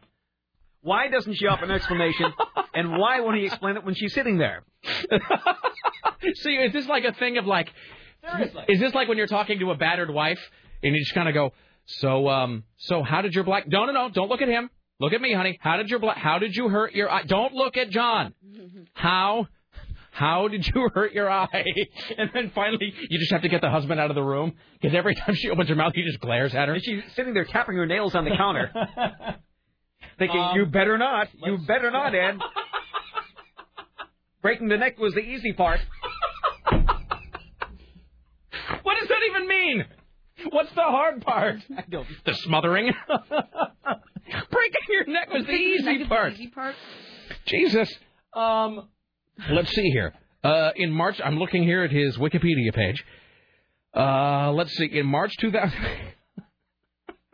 Go to updates and see if his wife changed it. in March 2008, it was announced McMahon was recovering from a broken neck and two subsequent surgeries. And there's nothing else. See, I told you. He's not allowed to explain that. That is really weird. That's a big deal. Well, I mean, seriously, I mean, the- the- breaking your neck does seem like that does seem like a large injury. It seems like if you were going to do that, It's not easily done. I mean, I would say that it's not like when you get you, you look down your hand and go, ah, I cut myself somehow. How would it happen? "Ah, I don't really know. You know, one It- doesn't. it- it- it's like you know somebody grabbed him by the feet and dropped him for a large distance. It's like that, Tim. It is as though It is the potential. it is as though maybe uh, he was. Uh, I would say maybe this injury. I'm not saying this happened. Maybe this injury is, is consistent with as though he was uh, one's head was struggling against the pillow that was being pushed down. Uh-huh. Maybe if the pillow is holding your head down and you try to jerk your torso up really fast to avoid the smothering, that's when the neck breaking happens. Well, I'm no expert on broken necks. No. Uh, all right, here's Tim Riley. I'm sure there's somebody out there who could tell you. Mm-hmm. Uh, Paula Abdul is officially single, guys. Reps for her ex-boyfriend, restaurateur J.T. Tarogini, uh, tells the People magazine they'll remain the best of friends, but their hectic work schedule make it hard to retain their relationship. Uh-huh. Uh, they began uh, dating in 2006. Last summer, Uh, Abdul was on the Today Show when she described her romantic life as a horror movie, but later explained that things are looking good. Of course, the best of friends. And then McMahon would probably say the same thing about his love life. uh, what is his wife's name? I don't know. I don't know. I was I realized I can't really do jokes uh, about it unless I know her name. I'll look it up. All right, here's Tim Riley. I don't think he, uh, she was ever referred to by name on the Larry King Show, nor did Larry ask. Uh, hey, you know who's weird looking is Cindy McCain. She Yeah, is just she an is. evil, terrible-looking woman. Uh-huh. uh there was that picture that Drudge, uh, and uh, granted, Drudge does seem to have a thing for finding the worst photos of somebody. But I mean, even by Drudge standards, he was running that photo of Sidney McCain where she was glaring at the camera. She looks like she's about to peck out your eyes. Well, every like single hair on her head is pulled back. Yeah. So it's like stretching the skull. So Yeah. she must be in pain. no, and her her eyes just look as though they are. You know what it is? Her eyes look as though they were in the final moment of transformation before they turn jet black and l- like death beams emit from them. And they're just they're not human eyes. Mm-hmm. All right. Uh let's see. Rick, I think that maybe you should get John McCain's $300 million, says this email. After all, a large segment of your audience has already figured out how to be fueled by alcohol. Ha ha, Z. All right. Thank you. Here's Tim Riley.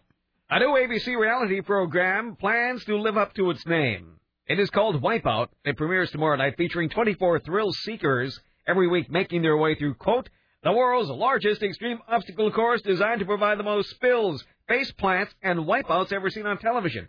What are face plants? the uh, person who survives four rounds of the grueling challenges, called things like the Dreadmill and Dizzy Dummy, will take home $50,000 in prizes. The show will be hosted by John Henson, who uh, previously appeared on E's Talk Soup. oh, God. I- No, John Henson. Oh, I I was keep going to say, forgetting nothing's him. hosted by Jim Henson. Uh, John Henson. John Henson is so good looking. Oh, he's the uh, yeah, he's the Yes, talk and he soup has like dude. the gray, like that, like little gray patch. Yeah, no, he's a good I looking man. loved him. I thought he was hilarious. watched Talk Soup in years. I haven't really watched it like a lot of people. I would, you know, my it's my you know my generation. I watched it with Kilborn or not Kilborn, um, Kinnear. Hmm. I watched it in the Craig the Greg Kinnear era, and I've watched it sort of sporadically since then. Man, now I'm looking at pictures of him, and he was better looking in my mind. you should. What was I thinking? That should totally be your new like dismiss line to guys. Hi, Sarah, you were better looking in my imagination. Leave. uh, hey, do we want to talk to somebody who does physical therapy for broken necks? Yes. Yes. Keep in mind, this call may not be funny. All right. All right. We're not afraid, Rick. Hi, you're on the Rick Emerson Show. Hello. Hey, Rick. Hey. Hey, I am a PT. I'll try to do my best. Um, comedy is a little tricky with broken necks. Well, that's okay. If anybody can pull it off, you can. I, I have good. I have good feelings about this call, uh, Jill. Thanks. Yes. So um, people can break their necks pretty easily with a fall. If they hit their heads, they, and they can break your vertebrae, like the bone in your neck, Mm-hmm. but not necessarily have like a spinal cord injury. See, th- th- this is the thing th- that I don't understand about this because I'm not a very smart person, and so, so could have Ed McMahon taken out one of those payday loans? I, I don't even know what that means. Payday loan. No, Whatever. Is there a joke I'm missing there? I don't even. No, no. Okay. Um, There's no courtesy laugh. are you saying, oh, is this like when somebody gets asked to sign the new will and testament? Yes. Hey, sign here, Ed. um, let's see. Uh, so let me ask you. Here's a question I have because I I don't know a whole lot about spines or necks or whatever. But you hear those stories occasionally about like so and so was playing football and then broke his back or. Uh, Blah blah blah, fell off his bicycle, broke his neck, and was in therapy. Whatever. I just sort of assume that when you break your neck, like that's it for you. Like you're uh, you're not walking anymore. No, no, not necessarily. Not necessarily. You can have. Um, I mean, if you break your neck, doesn't your head just flop over sideways and sever your spine? You get somebody No. else's neck. I, I no, guess, You but break the, you, so you can break the bone. Uh, but, like your spinal cord is really well protected Mm-hmm. Mhm. by bone, your vertebrae is on- in your neck 'Kay. and your back. So you can, but the problem with that is that the it's a pretty enclosed, like a bony enclosed space. yeah. So if you injure yourself there, you can get swelling, and that's what's the problem. So the swelling squeezes on the spinal cord, Uh huh. and then it injures the nerves there, and This then is making you're all of in us a so little bit of a uncomfortable. trouble. We're all just sort of moving our shoulders convulsively here in the studio. Jesus. But the good news is, is that sometimes that can happen, and people can get treatment right away, and they get like an anti-inflammatory, and then there's the chance that they could get better. All right. Could this, if you were at an advanced age like Ed McMahon, uh, could this could this happen if you somehow walked into a door by accident? Let's say. Um, a really short door and just whack right on his forehead. Yeah. Perhaps. Or is it? Can you be injured maybe by talking back? Never mind. All right. Well, thank you so much. Big And you know, slap on the face and a big twist on the head, perhaps. Yes. What if, what if you were what if you were struggling against a chloroform soaked rag that was being shoved into your mouth? i Tim, what have you done to me? All right. Well, you know, to be fair, Jill, uh, this call uh may not have been full of laughs, but neither was it quite as horrifying or depressing as it might otherwise have been. So well done there. Glad to be helpful. All right. Uh, you call us anytime, Jill. Keep spreading the word. Whatsoever. That- hey, Oh. I listen to your show all the time. Driving around, I'm a uh, traveling therapist in, In- my car. So N- n- neckmobile. you're Jacksonville. So uh, yeah, you uh, keep my day. All a right. little Thank you. joyful. Drive safely. You call us anytime. Adios. Thank you. Sure. Bye. And tell a friend about the talker. Indeed. Talker. Here's Tim Riley. A Uh, crew member of George Michael's 25 Live Tour is recovering following an accidental fall that left him with a broken jaw, not neck. Uh, during a tour stop in Phoenix last night, the British pop star asked fans to offer uh, get well wishes for the injured crew member he identified only as Eric. Eric had fallen earlier in the day while helping to set up the stage for the Sunday night performance. He told the audience that Eric was admitted to the hospital for treatment. Uh, let's see. Uh, we'll do all the Carlin stuff later. Well, do you want to take a break here then, and we'll come back? Kind of start that on the other side or something? That sounds All right, fabulous. so it's like uh, 1235. All right, it's 503-733-2970. Still to come, more from Tim Riley. We'll talk about the life of George Carlin. Later on, Bob Noodles Costantini. Uh, we will endeavor to do the top five spoken word songs of all time, Peter Carlin. And we'll talk to Richie Bristol. I think a guy might be bringing an alligator to the studio. So stay there. Back after this. I just won't get paid. These are the days when you wish your bed was already made. Excellent. All right, fantastic. Everyone hold their breath. Hey, you know what? There's blood all over that door leading to the bathroom. I told you. There, it, it, it's just not a little bit of blood. It's smeared. If this was CSI, we would totally start testing that blood to find out who it belongs to. We should do a little canvassing. You didn't just rub your eye, did you? No, After touching a bloody handle? no, I washed my hands. Mm-hmm. I think I have an eyelash in my eye. Okay. Ew, stop. Uh, I'm just saying. Tim had sort of. It's funny how you say things in here and then you forget that sometimes they're true in the real world. Yes. So we were just talking, and Tim said, "You know, there's there's blood all," and you've said it to me like three times this morning, and I somehow forgot about it. The three different times today, Tim has gone. Uh, yeah, you know, there's blood all over the door leading to the bathroom. Also, in the bathroom, there's blood all over the paper towels. And I kind of went, uh huh, that's great. Wonderful blood. Great. Fantastic. hmm Great. Talker. And it just continues like move working along. And so Sarah and I just then we were to the bathroom together, but we were walking to the bathroom at the same time, and there's one door that you go through to get to the, to the hallway where the bathrooms are. And Sarah reaches out to touch it, and I look and I go, "Oh my God, there's blood on the door!" As though I had just heard about it for the first time. And then I went into the unisex, and sure enough, bloody paper towels. And here's the thing about it: it's because in the bathroom here, they got about halfway through designing uh, some of the uh, sort of implements in there and they just gave up. So the bathroom dispensing, you know, like thing on the wall is for the kind that you pull out one at a time, like Kleenex at the bottom. But they don't actually give us those kind of paper towels. In other words, the dispenser is the kind that's as though it were a Kleenex box where you pull them out one at a time. The actual paper towels they give us, though, are just a huge That, that cylindrical huge roll. roll, that can break your neck if it falls Yeah. off the shelf. A huge cylindrical roll. So the paper towels they give us don't actually work with the dispenser they gave us. So there's a huge roll of paper towels, the big cylinder. Like help yourself. Just sitting in there, and of course it sits on its end. And so whoever the bleeder, uh, it, and bleeder. I barely knew her. So the bleeder went in there this morning, or whenever that happened. Uh, it put, got blood on the door leading to the bathroom, blood on the bathroom door, and then went to use the paper towels and clearly was like bracing themselves by putting one hand on top of the roll, meaning the blood is like all over the end of the roll. So there's But no way they to held get the rid of roll it. with a bloody hand. Yeah, They that's should- true. Maybe they had two bloody hands. Maybe both their hands were bleeding. What were they doing? Well, I was going to guess subduing Ron Goldman, but all right. Uh, here's Tim Riley. Uh, it's, it's, you know, what are you going to do? It's uh, blood jokes. There's only so many ways to go with that. Blood jokes. Blood jokes. So more serious stuff. I didn't even remember that George Carlin had a sitcom in the nineties. Uh, yeah, it was just, 93 to 95. Was it just called George's something or other? I guess so. I mean, it was terrible. It, it must have been because I don't remember. Yeah, no, it was bad. He, um, George was uh, George Carlin. I say George like I knew him, but George Carlin was a really good actor Mm-hmm. if he was given the right material. The problem is he was never ever given the right material. They're only leaving aside uh, Bill and Ted's Excellent Adventure. Uh, I loved him in that movie. he was great in that movie. There are really only two places he ever acted well, despite how any, despite what anybody may think of the film itself. Uh, when he was cast in Kevin Smith's Jersey Girl, he himself acted really well. I know that the uh, public opinion is really split on that movie, but he was really good. His best acting was in Prince of Tides, though. Uh, he is in Prince of Tides, where he is just he's fantastic uh, because they they wrote a script and they actually gave him decent direction. That sitcom though was a big load. That was terrible. Oh, and he was the Mr. Conductor on Shining Time Station. And he never made jokes about his wife.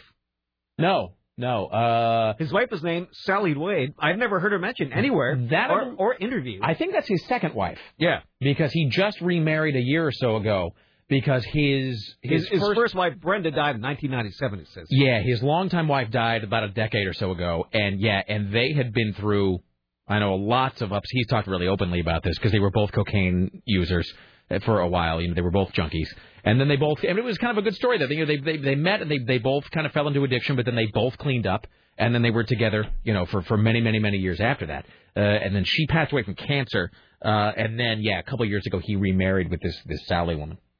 So he is uh, most famous for the, uh, I guess, some people say the seven dirty words you can't say. on- They're only words. Now- it's the context that counts. It's the Let- user. Let's It's stop the this int- soundbite for a moment. Have we listened to this in advance? Yes. Okay. I'm just, you know, I just. No. Can I just tell you this? Sometimes. Uh, I These will- are from Metro. Sometimes I will open up my uh, email in the morning, Uh-huh. and I will have these uh, correspondences that are sent to me by CBS Legal, not not just to me, but the, the, the company wide.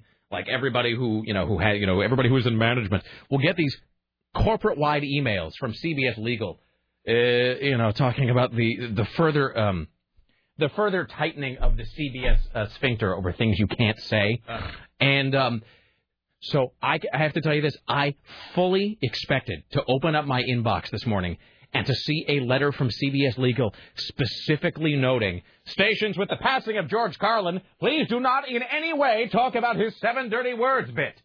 Uh, so I fully expected that, but at all, even to mention that it occurred. No, no, no, no, no. I'm just saying that di- I'm saying the email didn't didn't didn't actually arrive. Oh, then we can say it. I expected that. Okay. Well, if, if This you're is, this is uh, George Carlin for children. if you're willing to vouch for the cleanliness of Yes, this I- soundbite, yeah. okay. They're only words. It's the context that counts. It's the user. It's the intention behind the words that makes them good or bad. The words are completely neutral. The words are innocent. I get tired of people talking about bad words and bad language. Bullish. It's the context that makes them good or bad. Feel better now. All right, yeah. I was afraid that, that they had sent us some edited version of the actual list. No. Well, you can never tell, though. You know. I know. No, that's uh. I remember playing them all on the air that time I told you. Really? Oh, that's right. Uh-huh. I worked at at uh, the number seventy five station in Los Angeles out of seventy five. How proud you must have been. I know. And since that other person didn't show up, I just threw an album on and left one day, and I What's picked the this? wrong album. George Carlin. Well, how bad could it be? I'm, gonna driving go down to the store. Ventura Freeway in the traffic jam. Nothing I can do. Listening to the station for the first time ever. You hear It was blaring the seven dirty words. Um, Too late now. Well, I guess. Uh, do they have anything in that story about the sort of legal ramifications of that case? If not, we can do a, a brief little radio history for the folks. Go right ahead. Well, okay, so the 730 words, and it's amazing. I was talking to somebody about this today. Th- That is really for people in our business, for people in our industry. uh, That really is the enduring legacy of George Carlin. Is that to this day, I would say, and Tim, maybe this is your experience too, but to this day, I would say 90% of these sort of the regular folks, I mean, the people who don't work in radio, the lay people, um, I would say 90% of the people I know and that I meet still think that there is a list of 730 words. I, I would say that almost everybody thinks that's true. Yes. Really? And there isn't. Yeah, no, I mean, I I'm mean, just looking at the list of the words now. yeah. And, you know, sure enough, I don't think you can. Actually, can, can I see the list? Yeah. Let me see here. Ow. Um. Hmm. Hmm. Hmm. Hmm. Hmm. Hmm. Hmm. Hmm. Seems like there are more than seven there. Wait, hold on. Let me look one more time. Hmm. Hmm. Hmm. Hmm. Hmm. Okay. Yeah. I don't think. I think there's only one of those you can say, and that's only in a certain context. Yes. Uh-huh. Yeah. Looks exactly. like if you're an NPR. Yes. Well, like if you were to be, uh, yes. Speaking that. something Uh-huh. from the Cleveland Clinic. Yes, exactly. Um, well, as in, uh, as somebody once said, you can be uh, Zany. Well, no. You can't say that. no, no, no. I was going to say off as opposed to on. Yes. You can be that off. You just can't be that on, Yeah. or then you're R. Kelly. Uh, so, Bada bing. in any event, what was I going to say? Oh, but so I meet people all the time that they'll talk about something like you'll meet- you'll meet people, Scott Daly, who will get bleeped on the air, and they'll go, well, well, that's not on the list of the seven words, and you have to sort of patiently explain that there, in fact, are. There is no list. There is no list of seven words. That was just something that George Carlin made up. And it went all the way to the Supreme Court. Was it not uh, Pacifica versus the United States? Uh, I it think that, certainly was. Uh, that is the Supreme Court case. And if I am further correct, and I think I am, that we have the so-called seven dirty words case, Pacifica versus the United States, to thank, in some horrible way, eh, for today's FCC regulations, which are just unbelievably vague and frustrating. I mean, it would be much easier if there, as and I know, I'm like the billionth like DJ to say this, but it would be so much easier if there was just a list. Well, people uh, thought the FCC started getting mean because of Janet Jackson, but it goes back before that. Oh yeah, no, I mean, they, dude, they were finding Howard Stern a decade before Janet Jackson showed her boob. I mean, they were. I mean, yeah, I mean, Howard Howard Stern was putting out CD compilations called "Crucified by the FCC" in like 1992. Mm. So, I mean, it, it, it, it predates Janet Jackson. I mean, exceptionally so. Um, but in any event, but I get uh, the, these uh, these emails will come will come by though the like like listing the songs uh, that that we're not allowed to play, and I mean, it really is just it's unbelievable. It really is. You know, and George himself was the first one to point out that, you know, as he said, there are no good words, there are no bad words. It is solely about context and meaning. Words themselves are completely neutral. So, you know, what are you going to do? So apparently he spoke to Fox, and uh, he spoke about using profanity. I have some things that are just dirty because there are some images that are just kind of funny, but it's always either a good joke or a good idea. Sometimes it's both, but if the idea is there, fine. If the joke is there, fine. Either one, I'll take it. Then I can excuse myself to get into the sewer with you. Uh, we have uh, Jackie Mason recalling uh, Carlin as someone who wasn't afraid to push the envelope and often made controversial jokes. There was always puritanical type of thinkers who were sort of simple people who were offended by some dirty words, but the the majority of the people were moving with them and loved them. Jackie Mason. I thought that guy was dead like years ago. No, if if, if you stay at, uh, I can't think of the hotel. What's the cheap one I always stay at? Well, anyway, it, it's nonstop Jackie Mason on the closed circuit television network in your hotel. Mason. Thanks for coming. At Excalibur. Oh, really? Just turn on the TV. Jackie he never shuts Mason up. at Excalibur, really? Yeah. What is he? Does he talking about? They have the loosest slots in town. Fantastic. Uh, um, the uh, Jackie Mason, uh, Susan Reynolds and I were talking about, uh, you know, everybody. The Carlin passing is one of those things, and passing. That's funny. That's a that's a thing that he himself often made fun of. The fact that, you know, that, that as time goes on, our language gets softer and softer because we cloak ourselves more in euphemisms that we're so afraid to just come out and say things.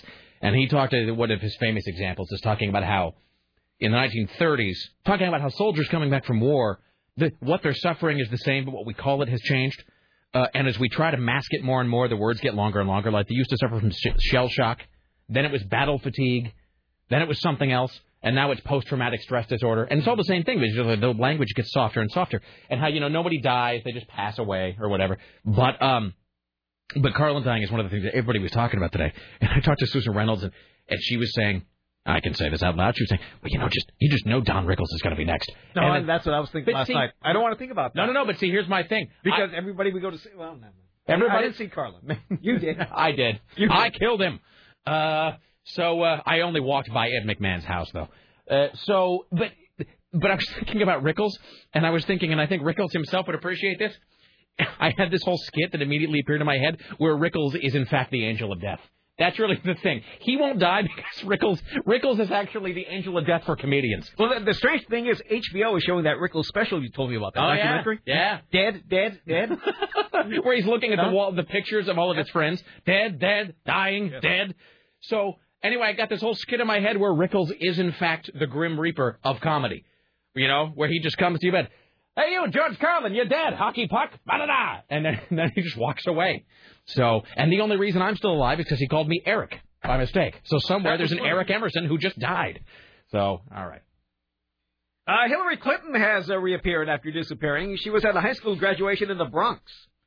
Uh, she called her run for president the most extraordinary experience that anyone could possibly have ever. being able to travel around our country, this great, sprawling, diverse country, from one end to the other, meeting thousands and thousands of people who want a better life for themselves and their families, who believe with all their heart in the American dream. Please talk a bit about your campaign. I have just finished the most extraordinary experience that Hmm. anyone could possibly have. That's all she has to say. Mm, All right. Let's see. Do we want a Tim Riley question or an observation about George Carlin? Observation. All right. Wait. Oh, okay. Uh, hi, you're on the Rick Emerson Show. You have an observation about George Carlin. Yes, uh, I just that he's affected everyone. You know, even to my three-year-old. Do you, I don't know if you realize, but he is one of the narrators for Thomas the Train. Oh, is that true? Or Thomas? Yeah, is it and- Thomas the Train or Thomas the Tank Engine? Thomas the Tank Engine. Thomas the it's- Tank Engine. it's all the Why same. do I know yeah. that?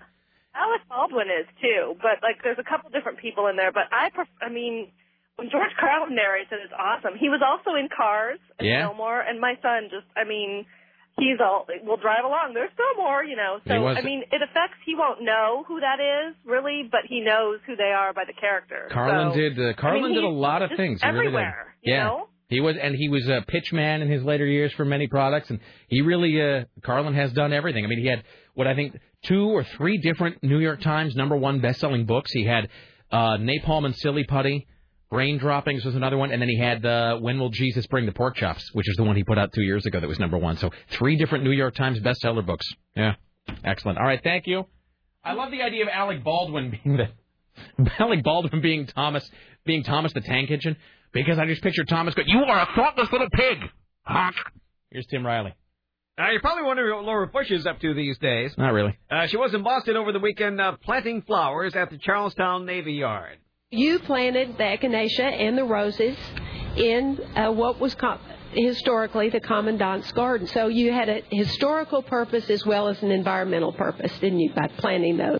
To whom is she speaking? Children, of course. Oh, I'm sorry, Tim. I should have known. The answer is The always children. The children. children. All right. She wouldn't have gone there if it wasn't for the children. No, of course not.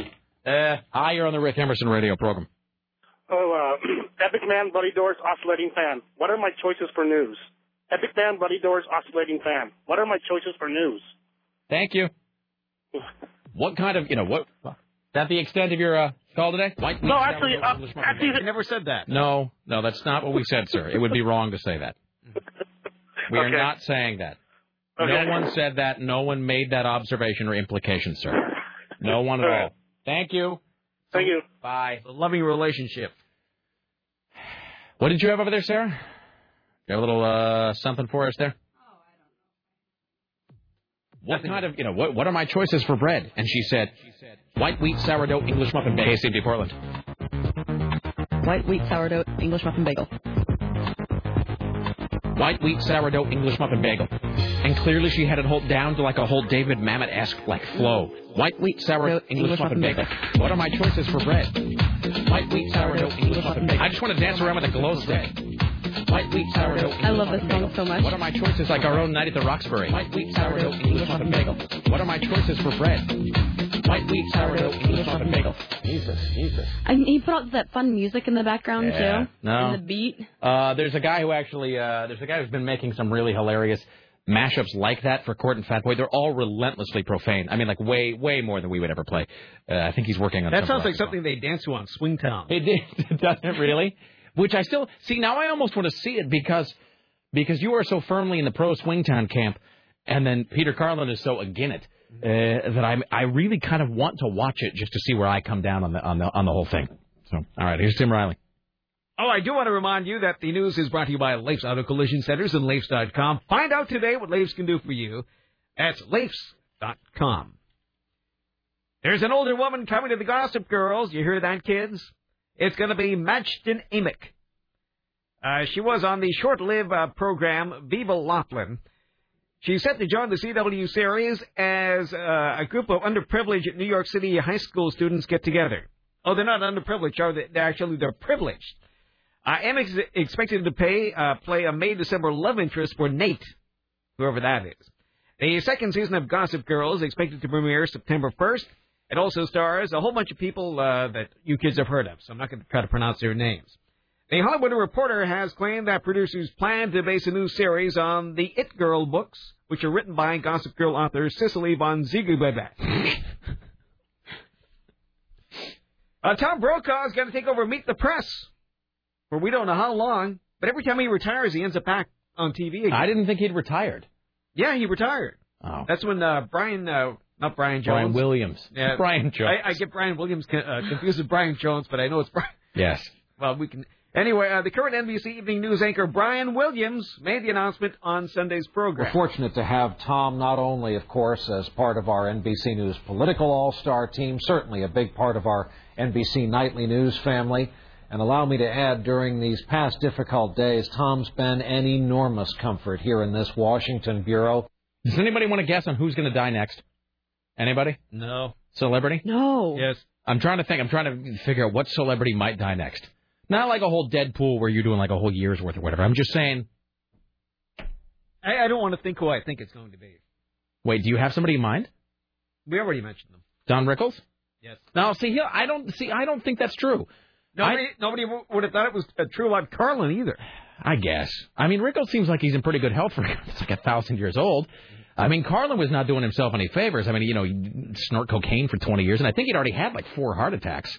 So, um, yeah. The weird thing about uh, Carlin dying is the thing that sort of will unnerve you is because y- you like to think of sort of a heart attack. uh, You don't like to think of a heart attack, but you love thinking of heart attacks.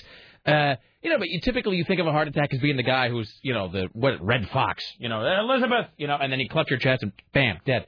Uh, that wouldn't surprise anyone. But I mean, the thing, but- but Carlin apparently though was well enough to actually like walk to the hospital or what. Like he drove to the hospital, and they said, "What's up, George?" Well, I got this pain in my chest, and then they gave him some tests and whatever, and then the next thing you know, he was dead. Um, That was same- like John Ritter. Same- Kind of sort of the same. well, yeah, we're isn't that the thing where John Ritter's just standing there? No, I, uh, I don't know. I just got a little kind of a weird, you know, and then it just fell over. Yeah. Didn't feel like a heart attack. Also, John Mellencamp, uh, where John Mellencamp actually had a heart attack, didn't know it, went to bed because he quote felt kind of sick. You know, it felt like he had the flu. He said he felt like he had the flu in his arms. Uh, he said his arms felt all weird, and his friends. were I like, get "What?" that. I totally get that when I get the flu. Well, see, that's see, and I used to get these terrible, terrible panic attacks um, that I took Ativan for, and then they, thank God they went away and they never came back. But eh, but the- the comfort that, that that my wife would always give me, which I think is a lie, is she would always because the thing is when you have a panic attack, I mean it's like the most cliche thing in the world. When you have a panic attack, the panic attack, the first reaction of somebody with a real panic attack is they call 911, uh, which I did because you think you're having a heart attack because it's a chest pain and your heart, your chest seizes up and you get and you you you um, get lightheaded and you fall down and um and so my wife would say, no, no, no, no, no. You know, the, here's here's the thing to, re-. and that's of course that just makes the panic attack worse because you feel like you're having a heart attack, and then you the panic attack starts to build on itself because you think you're having some sort of heart problem. And my wife tried to get me to calm down. She would say, like, well, here's the thing to remember: if it was a heart attack, you'd already be dead. So the fact that it's still going on after like a couple minutes, that means it's not a heart attack. And then I found out that wasn't true at all because Mellencamp had the whole thing of like, I don't know, I just feel kind of uh, I feel like out of the weather. I'm gonna take a nap. And then he went to the hospital like a day and a half later. And the guy looks at the chart. He's like, "Yes, you had a huge heart attack," and yet he was still walking around after a day and a half. That kind of thing weirds me out. So I don't even like to watch heart attacks on television. So convinced am I that that's how I'm going to die. So I used to have. Let me ask you this: If we can become all, I I don't believe in a lot of uh, hocus pocus, as they say. But do you like? Have you ever had like a really, really realistic dream about your own demise, and then somehow you become convinced that's really how you're going to go out? No. Oh, see, and I did, when I was a kid, I was a real little kid. I couldn't have. It must have been only like maybe five or six. I had this really hyper realistic dream that I was shot, which is kind of a weird thing to be dreaming out when you were a kid, I suppose. But I had this. I can remember it. I won't go into the whole details, but I remember it just like it was yesterday. I was about five or six, and I had this dream that somebody shot me, and then for years. I was convinced that that's how I was going to die. Like all the way up until I mean the next five or six years, because that kind of stuff sort of sticks with you. Um, but then that's been replaced by a heart attack. So at this point, I just assume it's going to be a heart. See, I always have my like post-apocalyptic alien invasion dreams. That seems so real to me too. That those kind of plague me. So while I'm having a heart attack, you will be attacked by tentacled creatures from some other world. There we go. And Tim will outlive us all. Now I'm going to have cancer. Really? Yes. Good for you. Let's all have cancer. Um, but and then so remember I was watching uh, we, uh, we at the uh, end of last season's Mad Men. There's an episode. What's his name? Roger Sterling. Had, Oh, yeah. See, and I'm kind of giving myself a a little bit of a freak out just by talking about it. Oh, right that's now. the cover story in uh, the Sunday Times Magazine. and Entertainment Weekly about the comeback of Mad Men, uh, July 22nd, I believe. Yes. Um, but I remember watching that episode of Mad Men where Roger Sterling has not the one where he has the first heart attack because you don't see that one.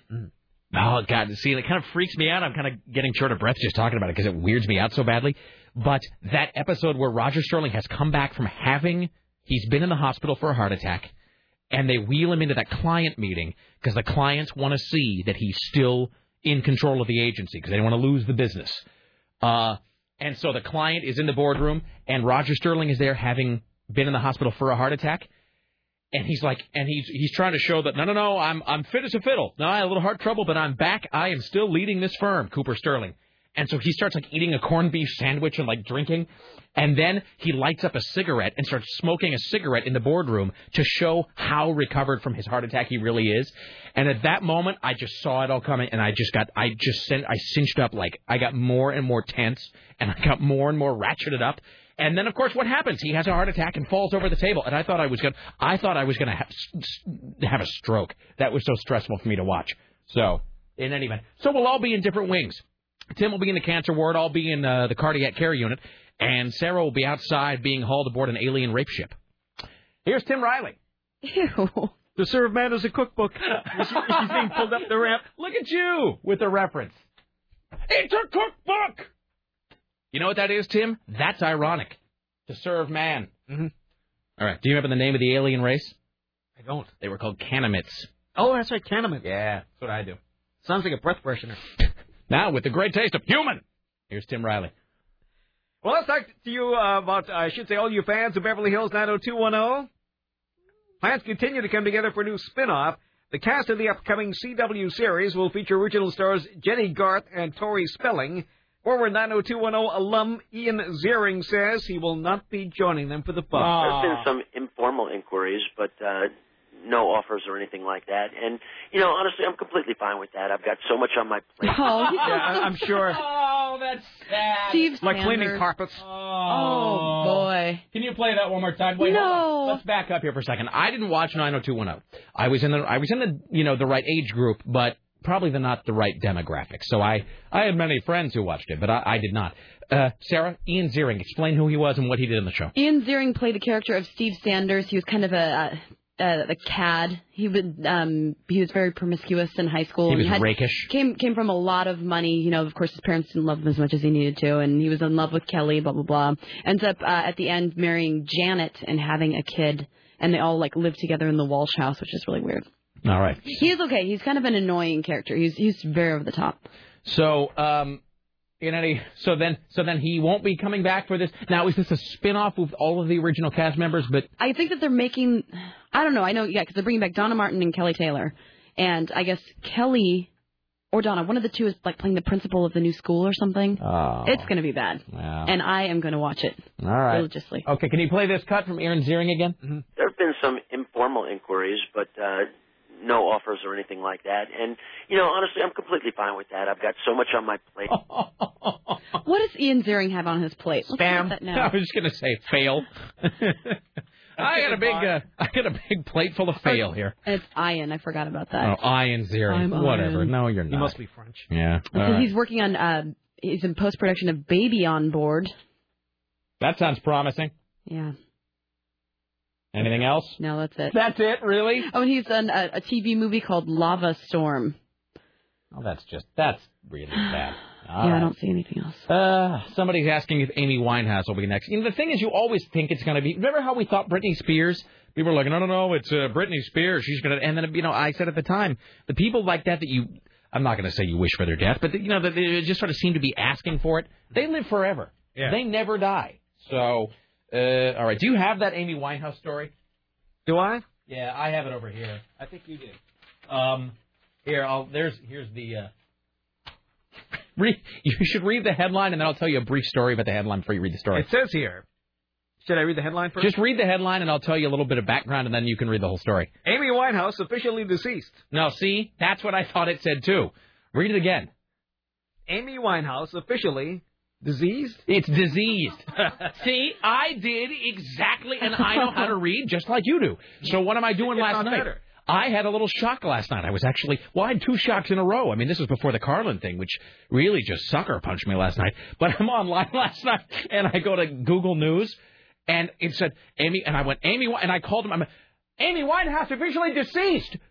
And then I looked back and I went, oh, diseased.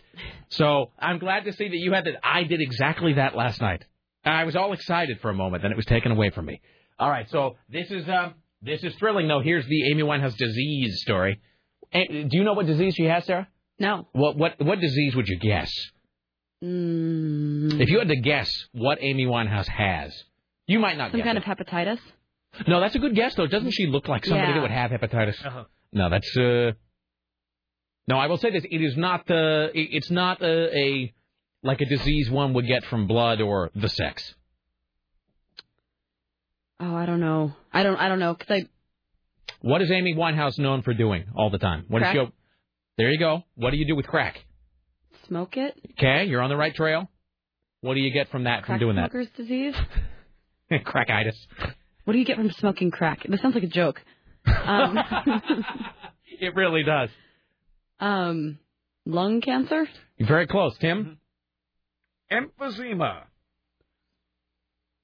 I'll read it in its entirety. Huge shocker. Crack, cigarette, and who knows what else smoking train wreck Amy Winehouse's. She has a lung disease.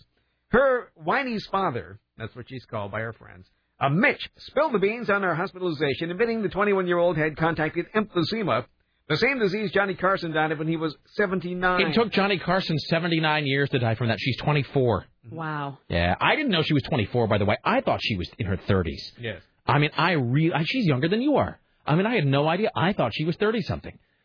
So anyway, so uh, what Johnny Carson took 80 years to die from, she apparently is uh, is got Speeding up now. the process a yeah. bit. She's got 70% lung capacity. She's been in the hospital since collapsing in her London home last week. Yes. Yes, she does. So here's the thing about emphysema. If it is indeed true that she has it, and her dad says she does. So you may see the obligatory denial from the publicist, but it does seem like uh, the cat is uh, out of the bag. Um, so that is, of course, a degenerative and irreversible disease. There is no curing that. You got emphysema. You got emphysema forever, and it is degenerative. And the only thing you can do to extend your lifespan if you have emphysema is to be on oxygen all the time Oh man. oxygen everywhere you go, especially if you're at any sort of high altitude, if you're on a plane, whatever. So if she's got that, I mean, typically once you get emphysema, that's all for you because there's no, like I said, it, it is it is incurable and degenerative, which means every single month it gets worse, uh, and uh, so forth. So, I mean, typically it's a thing that you get from being a chain smoker. And as Chris Paddock pointed out, that she uh, all she really chain smokes is crack, though. chain smoking crack is really that's no way to go through life, dear. So uh, you know, lucky to do. So there you go. What can you do? Nothing, nothing, Tim, nothing. A at all. woman faces 20 years in prison for smoking on a commercial flight and slugging a flight attendant. She's going to be in federal court in Denver today. 35 year old Christine Sleazel of New York lit Hey, up a Sleazel. cigarette on a San Francisco to New York flight aboard JetBlue. While confronted by a flight attendant, Sleazel began yelling obscenities, including racial epithets, and says the attendant uh, punched the fl- oh, the affidavit says she punched the punched the flight attendant. The flight was diverted to DIA, whatever that is. The judge allowed her to be released from custody on ten thousand dollars bond, as long as she stays away from airplanes and stays off the booze. Uh, I think my, you know, I think my wife is going to be flying JetBlue uh, when she travels this coming fall. Aren't you flying JetBlue to New York? I I paid extra money to fly JetBlue. Yeah. No, she has this whole I'm thing. not going to be on some crap commercial airline when I know JetBlue has a lot of leg room. I get my own cable, like tel- television. Totally. That's her whole thing too, is because she's flying from, I guess Portland to. It can't be one flight from here to Peru. I don't know. I don't know how long it takes to fly to Peru. A long time, I would imagine. So she's flying from here. I think maybe to like. Where's Peru, Tim? It's South, South Amer- America. But I mean, where is that? Is it below something? Like, is it below Texas or below Florida? Or... Yes, it's below Central America. Okay, so I think she would probably fly You know, from. Central America's got that little tail that hangs onto South America. So then she would likely fly from here to maybe Texas Yeah. or something, and then fly from Texas to the Amazon, Zom, Zom. Uh, and uh, it's weird. I'm like looking at the guidebook or the you know the, the little uh, not the guidebook but the, uh, the, the, the the the the list that like the U.S. government gives you when you're getting ready to fly to the Amazon. It's like a whole list of like inoculations you have to get. You know like malaria and the plague or whatever. And then there's a whole lot of like, remember while traveling in boats not to dangle one's feet or hands in the water, as they may be eaten by carnivorous fish. And it's just like a whole lot of weird. Um, but she's flying JetBlue, and that's her whole thing. She's like, you know what? She's like, if I'm going to be on a plane for like 17 hours, uh, and then I'm going to be walking 26 miles through the jungle. She's like, I'm going to have booze on the way there. I'm going to have booze and legroom there and back. Mm-hmm. So good for her. What's there to do in Peru? Uh, walk 26 miles through the Amazon to a series of Incan temples and make me feel like a loser. Hi, you're on the Rick Emerson Show. Hello. Hi, Sarah, Tim, Rick. Hello. Just wanted to uh, since since uh, Tim said that he would he would choose cancer. Uh, if you remember the story when uh, Well, I suppose if there were other things on the menu like mangoes, he might choose that more. But no, I, I don't like mangoes. But anyway, uh, I was wondering if you recall the uh, the story when uh, George Carlin was talking about Richard Pryor and the heart attack story. Hmm. And if you wish, I'll rec- it's very short. It's uh, when uh, uh, George was saying he had a heart attack and he was very competitive with Richie at the time. And he said, and uh, oh, Richie Pryor had a heart attack, and I had a heart attack. Then he had another heart attack, and I had a heart attack. And then Richie Pryor set himself on fire, and I said, F that, and had another heart attack. excellent. Yeah, Richard. Pry- Boy, I forgot about that. That's another bad. Boy, what is it with comedians? Richard Pryor had that whole thing where he was freebasing and then set himself on fire and ran down the street ablaze. That's no good. You don't want to do that. No. So, all right. Thank you, sir. Thank you. Best show ever. Thank you, my friend. All right. Is this Bob Costantini? Yes, it is. Let's welcome now to the Rick Emerson Show. From the hill, pay heed to CNN radio correspondent Bob Costantini. Hello, sir. Hi, Rick. How are you? How are you, brother? I'm a little down because of George Carlin, but that's okay. Life is for the living. Uh, yes, I'm sure George would be uh, uh, urging you to uh, get on and uh, you know be funny, do your best to smile through it all. Were you a uh, were How's you, that? Were you were you a George Carlin aficionado? Uh, no, not to any great extent. I do. Um, my uh, my college roommate. This is this is funny. Uh, insisted on playing over and over and over about a thousand times at least. My my first college roommate, um, his uh, 1972 album, um, the name of which suddenly escapes Probably me. it was either AMFM or probably Occupation Fool. Uh, I think it was AMFM. AMFM. Yeah. Um, he insisted on playing that over and over and over again uh, to the point where, of course, you knew all the jokes. Was your and it roommate- just wasn't funny anymore? Was your roommate stoned a lot? No, no. because early George Carlin comedy, not so his later stuff. His early comedy was sort of uh, favored by a lot of potheads. Yes. It was sort of on rotation right next to the Cheech and Chong wedding album. Yeah. I mean, and I and I can tell you, uh, as much as I'm kind of a lame, as much as I'm a square, I have to tell you, I've lived with enough dudes. I never, ever, ever, ever, ever again need to hear the Dave's not here. I mean, if I ever Yeah. hear that Dave's not here routine again, I mean, uh, sir, I'm going to toss myself off a bridge. Really. I still remember some of the Carlin routines because he played them so much, um, uh, including the one where, and the one he liked to play was because I was from Baltimore. It was the newscast where it's um, it's 11 o'clock in New York, 10 o'clock in Chicago, uh, 8 o'clock in Los Angeles. In Baltimore, it's 6:45, and he um, he would play that over and over and All over again of because he knew Carlin's- I was from Baltimore. And his early comedy all had that sort of weird kind of absurdist musing Yeah. sort of thing. Just just things things that sort of that were just a little sideways. Like his early comedy was a little well, his little- his early comedy was much more gentle than the stuff he did later in life. It was with every passing year his comedy became sharper and a little more abrasive.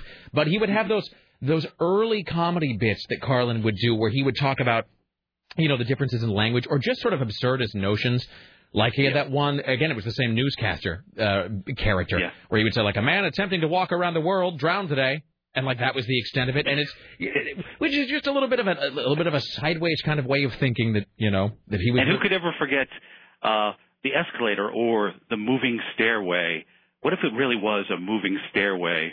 Is the stairway over there? No, it's over here now. I can tell you did in I fact told you. have that roommate.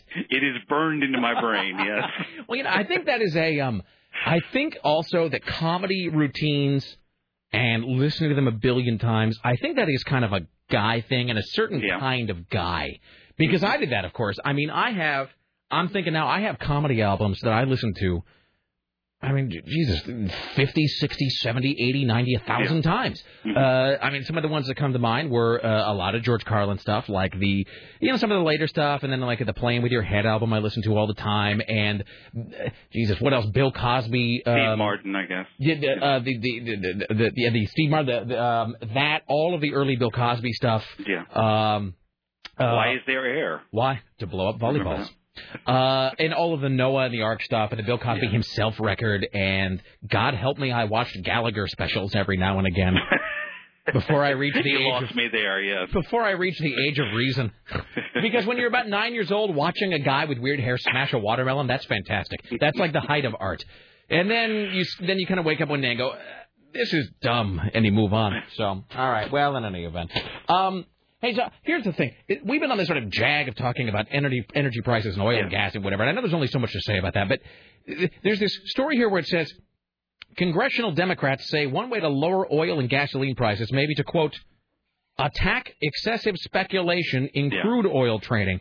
First of all, I don't know what they. I don't know how it is that you attack.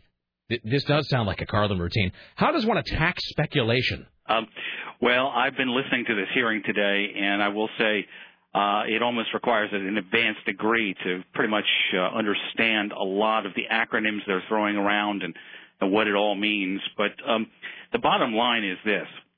Um, even pension funds, those of us who have pensions or whatever, a lot of pension funds have been investing in oil speculation lately, and that's the commodities market, you know, oil futures trading and those kinds of things. And the speculation has driven up a significant amount of the price of oil, according to those who testified at this hearing uh, so far today, uh, as much as doubling the price of oil just on speculation alone. Now, there's a, there's a counter argument to that, and, and the, the Bush administration continues to maintain it's largely a supply and demand matter.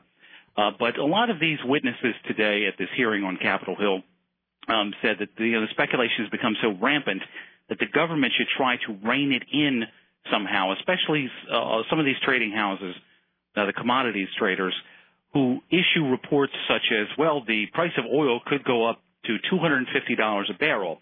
Well, that, of course, naturally drives up the price of oil and helps their speculative interests. Um, the, the, you know, the question arises there are nine bills on Capitol Hill right now to try to rein in this oil speculation. Uh, one of the questions that comes up, not, not, not to mention the fact that the president might not sign such a bill if it, if it passes Congress, um, but the question also is that you know it's it becomes a constitutional issue. Um, can you tell people not to speculate on something and not to predict something? Uh, those sorts of things that that issues that might come up, and it's a lot of you know there's a lot of posturing on the part of uh, the members of Congress here.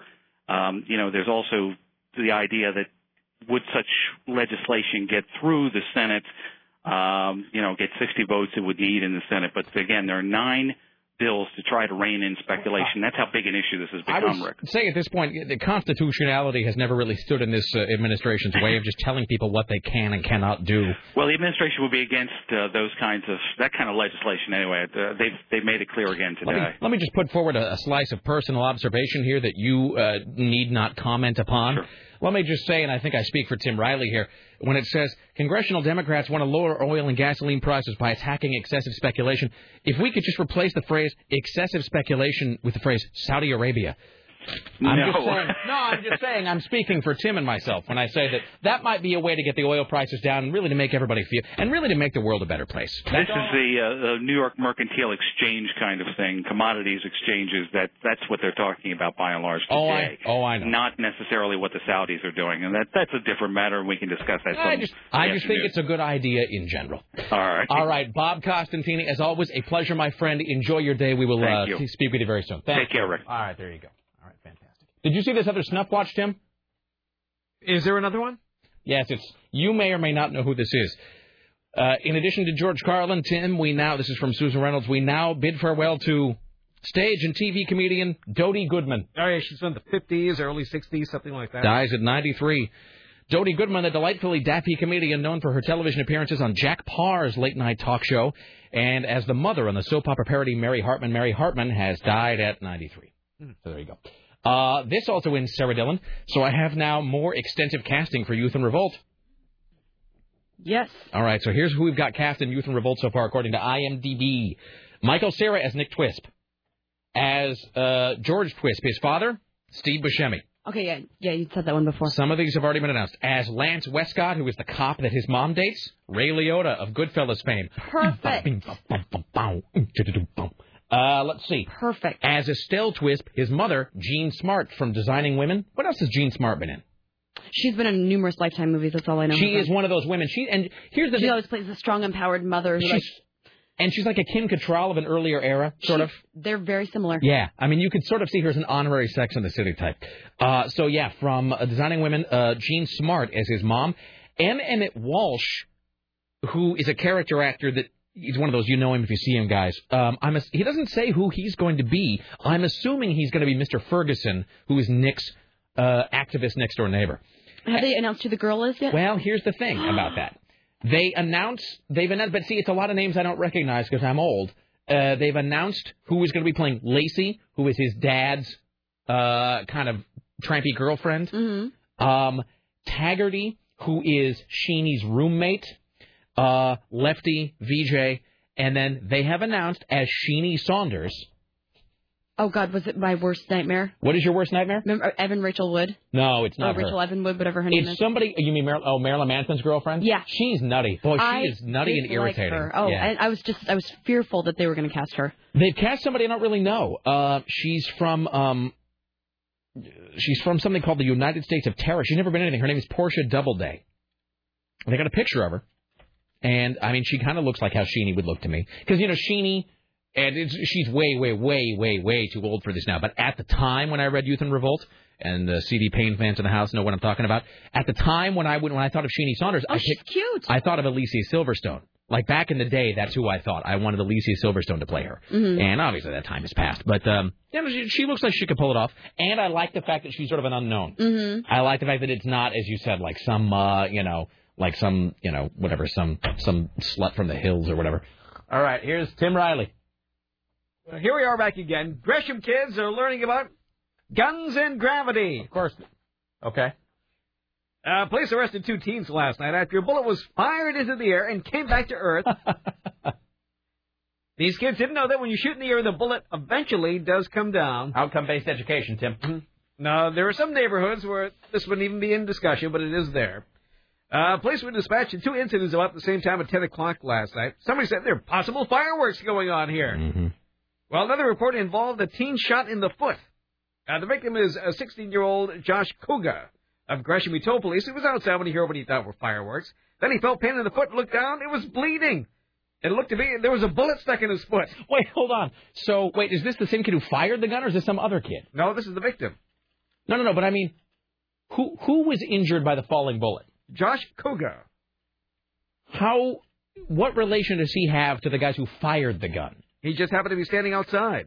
So he was in another part of town, maybe? No, he was close by when the gun was fired. Because it seems to me that if, unless you, that's pretty impressive in a strange way. Because it seems like you fire a gun. About a block away, it says here.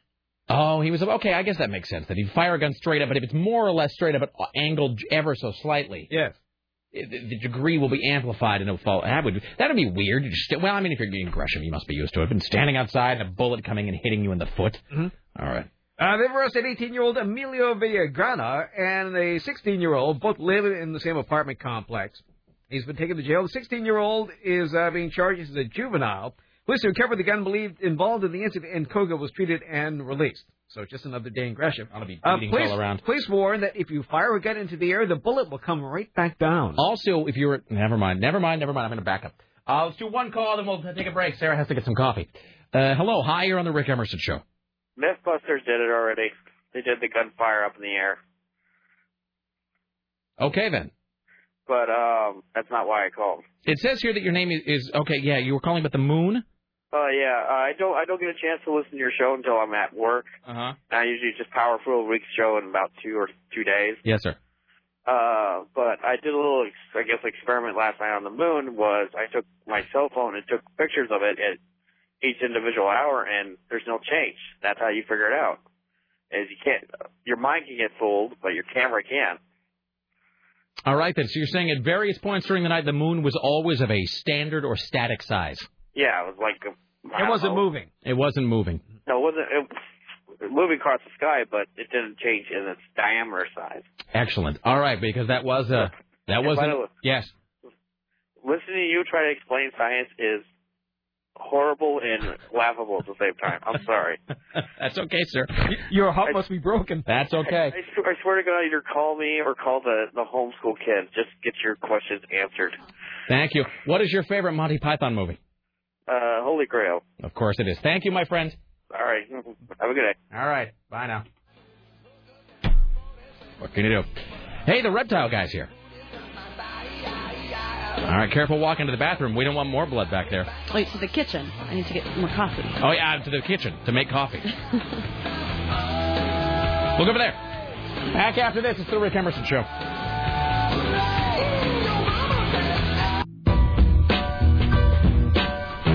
I didn't think, I thought he was gone. I didn't think he was still around. I believe that's what he said.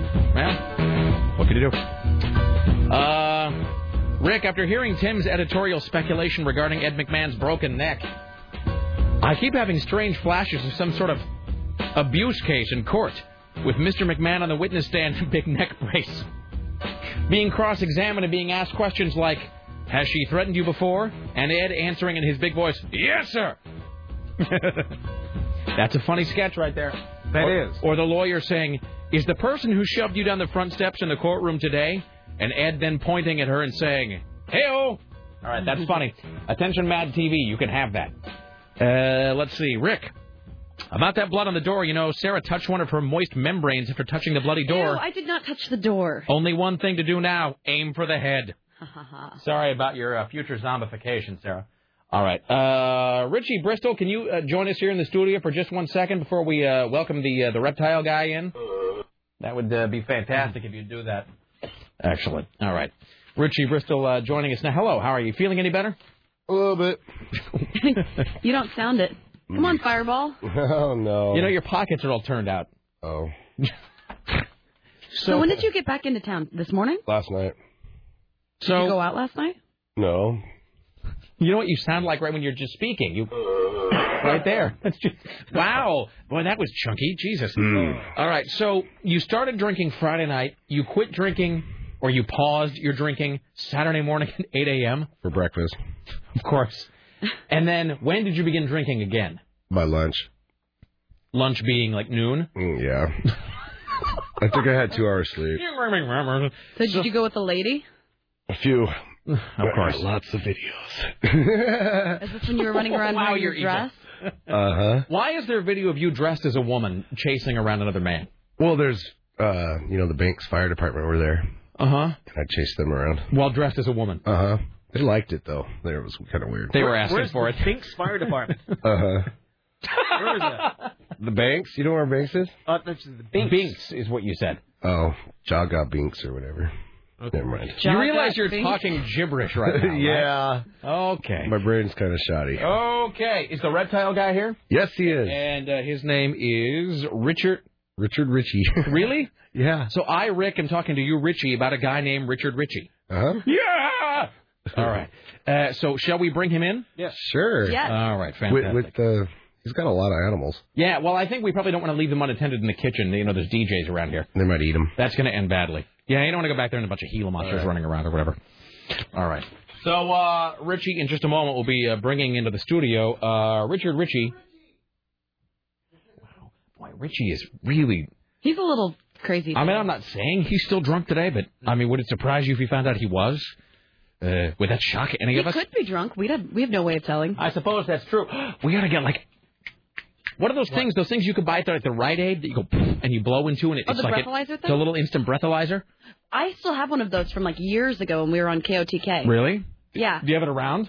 Um. No, I have it. Yeah, in my house somewhere. You should bring that in at some point. I'd like to do just spot checks on Richie throughout the day, just to see like how drunk he is exactly. Okay. All right, so uh, so Richard Ritchie, uh, the reptile guy, is uh, now joining us in the studio. The reptile man has worked with reptiles for 27 years and has been providing educational presentations since 1991. Uh, 16 reptiles are included in a one-hour program designed to educate and entertain in a professional atmosphere. Performing over 480 presentations annually for group sizes ranging from five to 800 people, and uh, so forth. Uh, Richard Ritchie, hello, sir. Hello, Rick. How are Uh, I am fantastic, my friend. Uh, Uh, so, it, it- so I don't remember how this started. We had some story about alligators and da da da da, and then it snowballed into you suddenly now being in the studio. So I wasn't quite sure what to expect, but I just walked into the kitchen, and there's one, two, three, four, I don't know what, seven or eight crates or, or something, plastic crates. Nine crates. Nine crates, and these are sort of like uh, I don't know, like maybe sort of big Rubbermaid tubs, like you would keep, like you would store things in at your house. Right. Except instead of having like cooking utensils, they're alligators or Just whatever. just their traveling containers. So, so how long have you? I mean, I, I just read some of this, but you've been. How long have you been? How does one become a reptile man? Well, I've loved reptiles ever since I was seven years old. It almost seems I was born with it, and I've kept them as a hobby my entire life. And about 17 years ago, I had a teacher call. I don't know how she found out about it, but she knew I had reptiles. Asked me to come in and do a little program for the the kids at the school. Kids And- love reptiles. Oh, see, kids don't fear anything. No. they haven't learned that fear yet. So you walk in there and they just go crazy. with I live fear reptiles. many, many things. It's a learned. Okay. Learned thing. Well, well, we'll see if we can knock that out of me today. Yeah. Uh, so, and then here's a dumb question. So you have to get like uh, special like licenses, or does the city- city have to give you like a like an exotic pet? There are a lot of regulations, Multnomah County, but I live outside the county. Uh, there are some state regulations. I do have permits for. You live above the law. Yeah. You are your own law. All right. Because I mean, I had a hedgehog at one point, and I and we couldn't. There was places we couldn't take it when we traveled because like in California, like they wouldn't let us bring our hedgehog to California or whatever. so- Very strict. That's one reason I moved to Oregon from California because they were much more lenient here. Excellent. Well, you know, this is you know, in the Great Northwest. We uh, we don't really cotton to people telling us what to do. We like to make our own rules. All right. So, uh, what kind of what kind of reptiles? I feel like Johnny Carson uh, interviewing Joan Embry. What kind of reptiles are the most popular? Like when you go to talk to kids or whatever. Like, what do they all want to see? They all want to see the alligator. Of course. You're just That's a big Just kid. like That's exactly what I'm saying. Why? Because I tread water in a sea of arrested development. All right. Uh, excellent. Well, let's uh, let's get to it then. What what would you what what have you brought to uh, to show us today? All right. Well, I'd like to show you the veiled chameleon first. Very Okay, excellent. colorful animal. You know what? And yeah, just uh, do uh, you do whatever you want to do, however you want to do it. We'll adjust the microphone accordingly. This is a veiled comedian. Oh, comedian. uh, sorry. You're thinking of the Gong Show. Yes, yes, I am a veiled Oh, chameleon. cool. And so the chameleon. Oh. So, and so this is. Now, is anybody here in the room unnerved by reptiles? No. No. Okay. So that is a that looks a lot like um, what I think a gecko looks like, but maybe it's not a gecko. Oh, You know, ge- geckos like to stick to walls. You know, very good climbers. He almost looks CGI to me. He doesn't even. You're right. It's weird. He, He does almost not doesn't look even real. look real. That's pretty dark in here, but let's see if this Will is any going of to these work. things kill me? No, no, no, no. But he does bite. Oh, wait, hold God. on. He- He's just put a he's just put a mealworm on the counter. A live one, A by the live way. mealworm. Are you trying to see? Should I back up? Am I unnerving him? It's not you. It's the lighting. It's very dark Not in you. here. It's me. So Richie. Are his eyes even open? Richie's, Richie's trying to get footage of this chameleon attacking something. Does he have a tongue? Will the tongue shoot out? Tongue- there he goes. There he goes. Oh, And it is. mealworm's days are over. Gone. Oh, he, he actually missed it. Almost. Second try. Wait. Oh, he keeps missing. Wow, he lost his stickiness today, huh? Oh. Uh, Are we disturbing him by talking? No, not at all. This is Here we captive go. born and raised. Oh, that is righteous. Oh, Richie, did you get that? Oh yeah, he's crunching. Oh. You're disgusting. That is It looks so like a little righteous. dinosaur. It does. Well, I mean, it is. Yeah, Yeah, absolutely. absolutely. I would imagine. That I wish my tongue could do that. You only saw a very small portion. It's three times that long. How long is his tongue? It's approximately 16 inches long. So, Richie, we're gonna get this on the website later. Yeah. All right. So this that is now. Will he turn colors? They do change color. It all has to do with temperature and also their feelings at the moment. He's actually these are his happy colors. Boy, he's really cool looking. I mean, and Tim's right. It doesn't even look real. Mm-mm. I mean, it looks.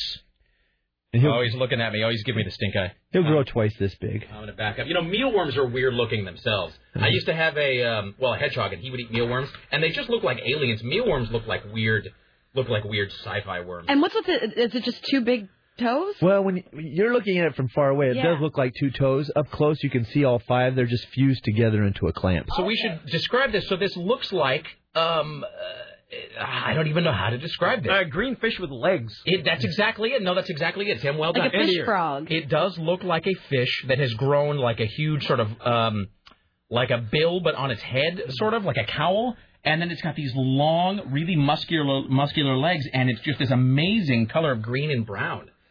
Ooh. Oh, he doesn't like to be. You were petting him. He Got a little hiss And there, then he's huh? got like a beard thing going. Oh. Ah! That's him. the- that's that's him. him.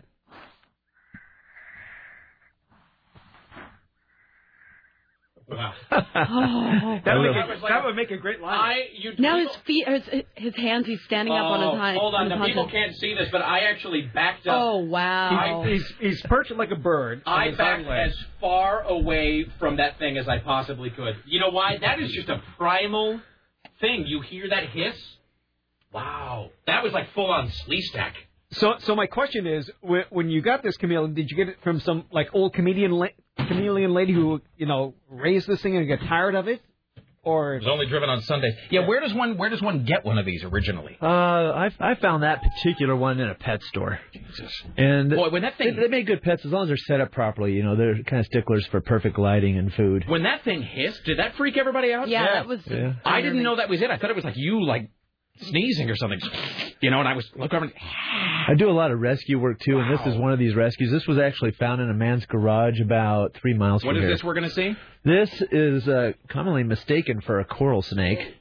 Because a coral snake will kill you dead. Oh yeah, they're a member of the cobra family. Yeah, that's not that though. What is that? This is a Sinaloan milk snake. Oh, that's oh, you know. Okay, can I just tell you this? So my wife is going to You gotta get the closer to the Amazon. Uh-huh. microphone, Rick.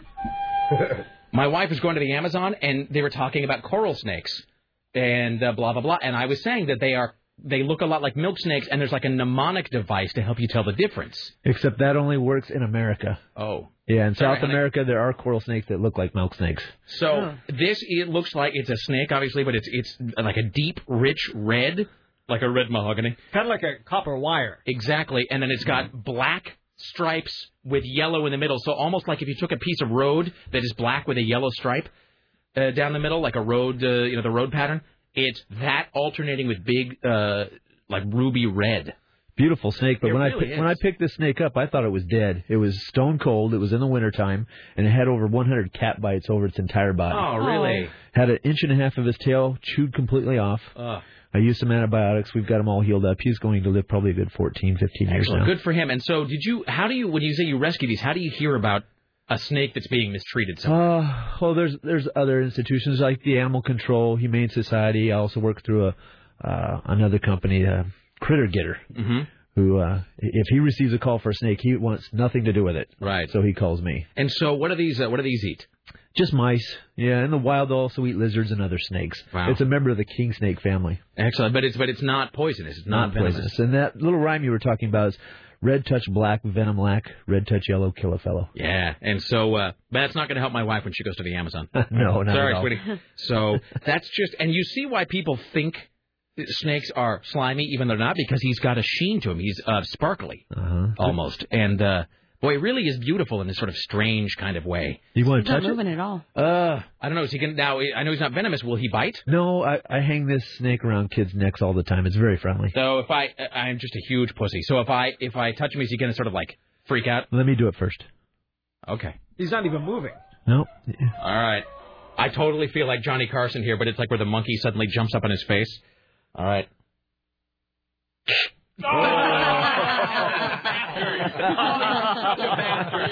Oh, that was Richie, by the way, who just did that. That No, was no. Richie. Oh, I swear to God. Oh, And the snake didn't even move. oh, I feel a hate crime coming on. Do you want me All to right. touch it first? Would it make you feel better? No, I'm fine. I swear to God, if you, if you do that again, I'll put out your eyes. Wow. I don't, Okay, I let don't me think you even touched it. No, no, I didn't. I didn't really get that far. Hold on. I think he's having a panic attack. Sarah, you have to come touch it first. Okay. I was all fine until some bastard decided to make a loud noise while I went to touch the snake. Oh, you son of a bitch. Oh. All right, where should All I right. touch it? There. Anywhere you want. You can even pick it up and hang it around your Now neck. I feel all shamed. You know, I find that men are more afraid of reptiles than women. Yeah, especially when some jerk decides to make a loud noise as you're getting ready. Oh. that is so- can- Yeah, pick it up. Go ahead. You can put it around your neck like uh, Mardi Gras. You just don't want to really squeeze tightly. Okay. Just support. It's oh, look at that tongue. like a- oh, it's It won't, Adrian it won't do anything. It's like a living strand of beads. All right. Oh. Wow, you're very that's really brave. cool. Yeah. For a girl. Uh, boy, I feel Go ahead. upset Go that- ahead, Rick. I promise I won't do anything. All right. Wow. You okay with it? Can you hold the tongue? There you go. Cool. That is cool. Cool to the touch. We're saying you're staring at a snake now. They're beautiful animals. It's one of the ones I recommend as Wow. pets. I mean, that's just it's just so beautiful. Uh, and they're really strong too. I mean, they're all muscle, right? They're just Oh, like yeah. muscle and the tongue. I've got a snake here that's got some muscle. Okay. Oh, no. I, I'm gonna- I don't know if I want to pull that out of the box though. Now Um, so what are we going to see next? Oh, Rich, I swear to God, I'm going to kill you. I'm going to run you down with my car. That was I. That was, wow. I'm still my heart. He, has been planning that all week. You bastard. All right, what are we uh, what are we going to Yes. look at now? Oh, God, We're that's a talking bigger to box. um, This is a talking bigger to box. Richard Ritchie, uh, the reptile man. Whoa! Holy crap! Whoa! What is that? Um. Okay, I'm moving. I'm standing over here. What is that? this is a western diamondback rattlesnake. Now- Why why do you have that out of the box? She is surgically devenomized. Okay. No offense, but I'm going to stay over here. You're safe. You're safe. Wow, she's, You know, like, she may darting be able around, to pierce too. your ear, Yeah. but that's You know, about it. I'm safe because I'm going to stay over here. Rick, No, I'm a pussy. I don't care. I don't give a. I don't give a. I don't give a damn. let's just let her loose here. There she goes. Oh, all right. She's looking at me. All right. Can you? Yeah, I'm really freaking out. Uh-oh. We got. Wow. Uh-oh. All right. Yeah. Let's. That's cool. How's that? I just fell into the, I just fell into the cupboard. All right. Okay, I'll put it away. I'll That's super cool. put it away. He doesn't. She doesn't look very happy. Wow, that is okay, but Ah, oh, she got out of the box. Oh, rattler on the loose. Rattler. It's back in the box. Okay. Can I ask you I a like how the question? boxes are getting progressively bigger. Sure. Okay, am I the only one who's, who's freaked out by that? Um, I was a bit apprehensive. I don't like spy like anything having to do with spiders or anything. Wow. Fine. Reptiles. Don't get me wrong; Cool. it's a beautiful animal, and I'm- it's freaking me out. And here's here's the thing, I. Uh, let me ask you this. So there's Tim, who was very calm and cool, even though there was a rattlesnake right next to him, devenom or not. And then I literally was so far in the corner, I fell into one of our cupboards over here. I'm sure Richie's got that all on film. That's great. Yeah. Um, it, so which reaction is more normal when people see that rattlesnake? Tim, calm and cool, or me freaking out like a small child? No, no, everybody freaks out over the rattlesnake. Because it, now It's an audible thing. Well, and it's an evolutionary thing, right? That he, you hear that sound. Hmm. It's a matter of safety. You, I mean, that is nature's way of saying like, get away, right? Sure, sure, and it works. Uh, damn straight, man. And it's funny how even if you're not told what it is, you hear that, uh, you hear that sound, and you just you're like, f that. Like I am getting, I am getting away from that thing. Wow, boy, that was unnerving. I'm ready for the next Is one. somebody looking in the studio They're my window? favorite. I probably Tim? have 30 different No. types of rattlesnakes. Was somebody in the hallway looking in? I, didn't see oh, I anyone. thought I saw somebody peering in. All right. All right. This is your special request. Wow. Is this the alligator? Ugh, alligator. Oh.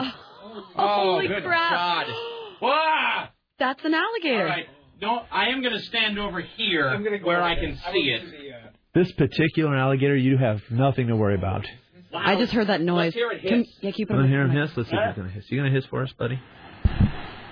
Wait, He just bit the microphone. my- Oh, that's comforting. I've never named him. But the uh, animal control officer who picked this up for me, wow. he told me he was actually fairly friendly, and Yeah. he, he occasionally waves to people. Uh-huh. I haven't actually seen that happen. oh, yet. he's waving right now. Ah, he's waving. That's freaking me out. Well, they're trainable. He waved with his Did you do that?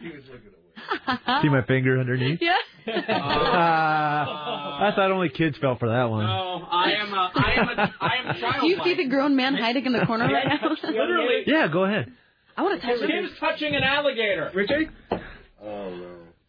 It has teeth. Wow. Oh, you're way braver than I am. I am such a big pussy. There's no way. He has a. This alligator was found in Beaverton in an abandoned apartment building. Seriously. Just, just- you well, guys- he, he does have the manners of someone from the suburbs, though. Hi, I'm back here in the corner hiding. so here, I, it's a dinosaur. It's a very handsome alligator. I mean, that's the weird thing about it, right? He's actually very calm. I mean, it's like a Scratching an living. alligator's back. It is like a living dinosaur. I mean, it really is not too many steps down the evolutionary path or whatever. Now these are never up for adoption. Oh, No, no, no. I think he's So you're looking gonna at me. I, I probably have close to 100 animals at home in a heated reptile house. Most know, of them rescues. The alligator appears to be making unbroken eye contact with me. I think he's identified me as the weak one in the herd. Food. Well, here, I'm going to do something for you, Rick. Oh, please. I, am actually going to hypnotize the alligator for you, all okay? right, okay. So you can relax and pet him Wow. on the belly without getting bit. What you do is you turn him around, you look him in, in the eyes here, Oh God. Be- and you just get nice and close, Ah. and you blow on him. Okay, now seriously, it's like your lips are just right near his mouth. Oh, look, he's going over. That is so weird. There we go. The Look- look at alligator has been him relax. hypnotized. That is amazing. What's Now it's not really Upside down. it's not really hypnotized. What happens is their heart slows down and they just totally relax. He'll stay like this the whole time. You can come closer. if you want. Oh, no, I, I know I could. I'm gonna- I'm not going to, but I know I could. Yeah. Wow. I want to. Well, you probably won't, but maybe we can get Richie here to oh yeah, no, pet it on I'm, the uh, belly. I am I'm I'm a coward. Okay. I'm in touch with my own. Yeah, go cowardice. Now, does he have to have his nails trimmed every so often? Yeah, and it's time. It's time. Wow. Has he ever bit anybody? No, he's actually very He's friendly. smoother underneath than on top. Uh, so Tim and Sarah are petting the belly of the alligator. Wow. He needs a pedicure. Mm-hmm. I mean, it, it's. I know I keep saying this, but it's just it's a dinosaur. That's so freaky. Touch the, the throat's really soft. Feel that. Yeah, touch the throat. I will. There you go. Yeah, touch the inside of the throat. so what is it? What, why do you have alligators not? uh, Do are crocodiles not found here? Is it just alligators? What's the? Uh, Well, alligators are from the, the southeast, of Right. course, and so are crocodiles. And uh, people import them as pets. You know, they're cute. They're maybe 12 inches long. that's the thing. Is by the way, in case anybody thinks that he's holding one of those little like twelve inch thing, how long is he tip to tip to tail? He's about three feet.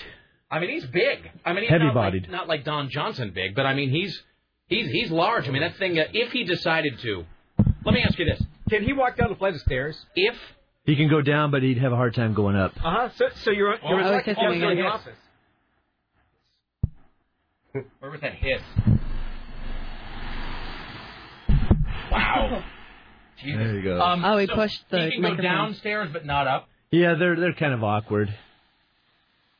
Nature is saying, "Stay away." You know, he's never done this before. Huh? I don't, I Okay. don't think he Uh, likes you. We're gonna. Uh, I think he says this to all the kids. Hi. Uh, No, I- you- okay, I'm moving. Usually, okay. but it might have something to do with this dark studio. And let me ask you this: If he really decided to, like, how much power's in those jaws? If he really decided to give you a good bite. Well, it hasn't been measured in juveniles, but as adults, over 2,000 pounds per square inch. Oh, okay. So they can break any bone in your All body. right, I'm over here. Thanks so much. Hey. Wow. Hey, chase the salespeople with them. Seriously. Chase them out to sell. Seriously, the lowest lowest biller every month has to hold the alligator. Yeah, let him loose at the sales wow. meeting. Here's something. Oh my God. Oh, okay. That's I, I think This is Rick and it's- Steve. This is Rick Steve here. I can get with this. It's a huge tortoise. Okay, this I can get with. African's birth-eyed tortoise. Okay, this is righteous. Look at that thing. How This- cool is that? This was found in a lady's. Every single man in the entire building is Pansy outside of garden. our all window the right now. dudes are in the hallway. So uh, this will all be posted on the internet, by the way. We'll get all this video put up there. So this is what this is. Let's describe this now. How big is this tortoise? Like from the his? about 20 pounds, uh, maybe 10 inches tall. I would say it, It's still a juvenile. including legs. I would say a little bit smaller than uh, it's like a bicycle tire, maybe. Concluding the spread of his legs. right. So here's a dumb question: Turtle shells are they born with a shell? I know I should know It's this. but- actually part of their skeletal system. Okay, and so when they're born, it's there it is. And his legs are amazing. You think of turtles as being really smooth, but he's got like horns all over his legs. I hope he doesn't push any of your buttons here. Oh, that's okay. He'll just dump you know the what? last- Sarah's dog pressed the mouse button the other day and started a bunch of sound on the air. Mm-hmm. That is really beautiful. This is the third largest tortoise in the world. It'll grow about this tall, I'd say, you know, two and a half feet, 300 Really. pounds. How how long will they trying to live? swim. Oh, over 100 years. Really? Oh, yes. And uh, what do they eat? They're vegetarian, herbivores, so I feed them broccoli, carrots, cauliflower. I like him already. Broccoli. He's he's really Richie's putting his hand near his mouth. Will he snap at you if you put your no, hand- not at all. Uh-uh. Uh, you're thinking of turtles. Turtles bite. I'm thinking of everything. Oh, so what's the difference between a turtle and a tortoise? Turtles, uh, basically water-dwelling animals. Tortoises, land-dwelling. And look at the feet. Looks like elephants' feet. on a Totally. Yeah, but I tortoise. mean they're very they're very uh, horn. Uh, They've got horn covers on them. They're not Turtles, smooth. flatter, you know, with webs. So you they couldn't can swim. with those. No, they sink like a rock. Does he hiss or make any kind of noise? They'll hiss and grunt on occasion, uh, typically when they're with female tortoises. Wow, it's um, uh, he's really beautiful. Yeah, that is the most amazing looking creature. Boy, nature. I don't understand. Nature is just so effed up. Nature is just weird. It's worth living. Yeah, I mean it really, really is pretty. Uh, how and so you said these will live for how long? Over a hundred years. Boy, that's amazing. All right. Oh, yeah, I want to. Excellent. Yeah, you should touch the touch the shell. He's really cool. Yeah. That is just that is really truly Oh, How heavy is he? beautiful. That creature. Bill's, yeah, he feels about Muppet weight, but a little bit heavier. So, yeah. Yeah. They'll have a video of all of this up there, by the way. I'm sorry. So, and I know you said this one more time. What is the difference between turtles and tortoises? Uh, turtles, you know, strictly water dwelling. Right. Tortoises, land dwelling. Okay. Uh, no, turtles are carnivores, and there are a few exceptions. Right. Tortoises are herbivores. And so can so can turtles breathe underwater? They don't breathe. They're just really good at holding their breath. Okay. And it really depends on the temperature of the water. The colder the water, less oxygen they use, the longer they can hold their breath. And so this tortoise is um. So this tortoise is like would live where like in the desert or something? Yes, that's from Africa. Oh, it's really hot. That's amazing. What what kind of tortoise is this? African spurtheye tortoise. An African spurtheye tortoise. Boy, he's great. I've got plenty more. I'm a big fan of that guy. He's my favorite so far on KCMD Portland because he doesn't look I like didn't he realize wants what a giant wimp you were. Oh, dude, no, seriously. I mean, you know, like the snake, like the coral or the not the corn snake or whatever. That's okay. Like as soon as I heard that rattling thing, oh, here's Oh, another Jesus. hissing. Oh, what is this? Get close to it. Here's don't get Don't get close to it. done and done. What is this? That is an African puff adder. Grows three times this big. I mean, right now it's three feet long. And they got very long fangs, long enough to actually Oh, that's- bite your hand and that's- come out the other side oh, of your that's hand. great. That's wonderful. Okay. Oh. All Oh, right. And Yeah. She is not friendly in any way. Okay. Yeah, Richie, you should. She's going for the stand cough back. Richie, stand back. Do me a favor. I mean, I'm surprised she hasn't struck at me yet. I've raised her from a baby. I bought her; she was the size of your thumb. She's very temperamental, That's apparently. great. That's wonderful. All right. Is it defanged or something? Still has the fangs, but the glands, Oh, the venom glands, are removed. That's great. That's All right, wonderful. I'm moving. All right, yeah, no, we're gonna, I'm uh, moving down the hallway. Yeah. You gonna give us a little hiss, girl? Wow. Oh, Jesus. oh, ah, wow. That is wrong. Okay. I'm, yeah. I'm- Okay. wow. Okay. Yeah. I'm, uh, Whoa. we're gonna let him put that. Wow. So what is? Yee. So Oh, I could still hear it in the box. it does Good not Lord. like me. So how do you? Uh, so do you? Do you give them surgery to remove their venom or something? Yeah, it, it is an actual surgery. The surgery takes about an hour. The animal's anesthetized, and the venom glands are removed from inside the mouth. Wow. And so you but you say his fangs, which Inch and a I'm, half. I'm not asking to see them. So they. Uh, and uh, here's a dumb question: Are they really skinny or are they like teeth? Uh, no, they're they're fairly thick. You know, I'd say maybe a sixteenth of an inch thick, inch and a half long, and they're curved. Like a like an eight penny nail or something like Yeah, that. So- exactly. and you say, and so they're um so they're sharp. Obviously, that's a dumb question. But I mean, are they strong? Are those jaws strong? Needle sharp jaws are very strong, and when they bite, they twist their head and and just give it all they got. And so is that a thing where once they bite you, they just uh, hold on for the longest time? It really depends on the species of snake. That snake does not hold on. Its venom is very, oh, how do you say it, watery, so they can inject a lot of it very quickly. That's good. That's, that's Yeah, it's the cobras that hold on. And I did bring one of those for you. oh, yeah. uh, But that's later. I want to show you something else. Indiana Jones time. Snakes. Why did it have to be snakes? I love snakes. Yeah. Okay. All right. that makes one of us. oh, is not a snake. Okay. Now, see, but you say that, and then there's like a huge ten foot spider that comes, like a she lob. It's not a spider, is it? Oh, it's a Gila monster. Oh, all right. That's relative. What is it's like a that? Komodo dragon or something? Yeah, close. It's a relative. It's a black throat monitor lizard, also from Africa. That tongue is the coolest looking Will thing. that, will that kill you? No, not at all. All right. He's very, very friendly. Oh, Yeah, you wow. give him like a popsicle, and he'd be very happy. This whole thing is so stressful. He does have sharp claws, though. That tongue is huge. So this is a That's monitor lizard crazy. from where? Africa? Africa. That tongue is insane. He'll go and he twice has this more big. like human looking hands almost. Oh. Does he grab stuff with that tongue? No, not at all. Just used for smell. And so the uh, so that's it's like a long forked tongue. And so he what does he eat? Like it is a rodent He's wiggly. or Oh. something? No, their favorite is eggs. You know, they can smell crocodile eggs buried two, three feet underground. Wow. Dig them up and eat them. But they'll also eat rodents and birds, whatever they can catch. Uh, that is it really, and see, and again, it's like in a weird way. It's very beautiful. I mean, it really is a. It's a beautiful creature. It's just. Well, it's a that's something m- you don't see every day. but I mean, No. it's a dragon, right? I mean, that's the freaky thing about it. It's a dragon. Found this guy on Craigslist. Is that true? Yeah. Somebody selling it, or somebody He, getting he rid of was it? selling it. He just didn't have the time for it anymore, and he kept it in a chicken cage. Now, is it legal if you're in Portland? You could, where do you? Where would a guy even get one of those? Like for you to have found it? Where would? Where did that guy get it? In Portland, anything that grows over eight feet, reptile-wise, is illegal. So this would actually be legal. Only grows about five feet. Is he fully grown? No, it'll grow about twice this big. Wow.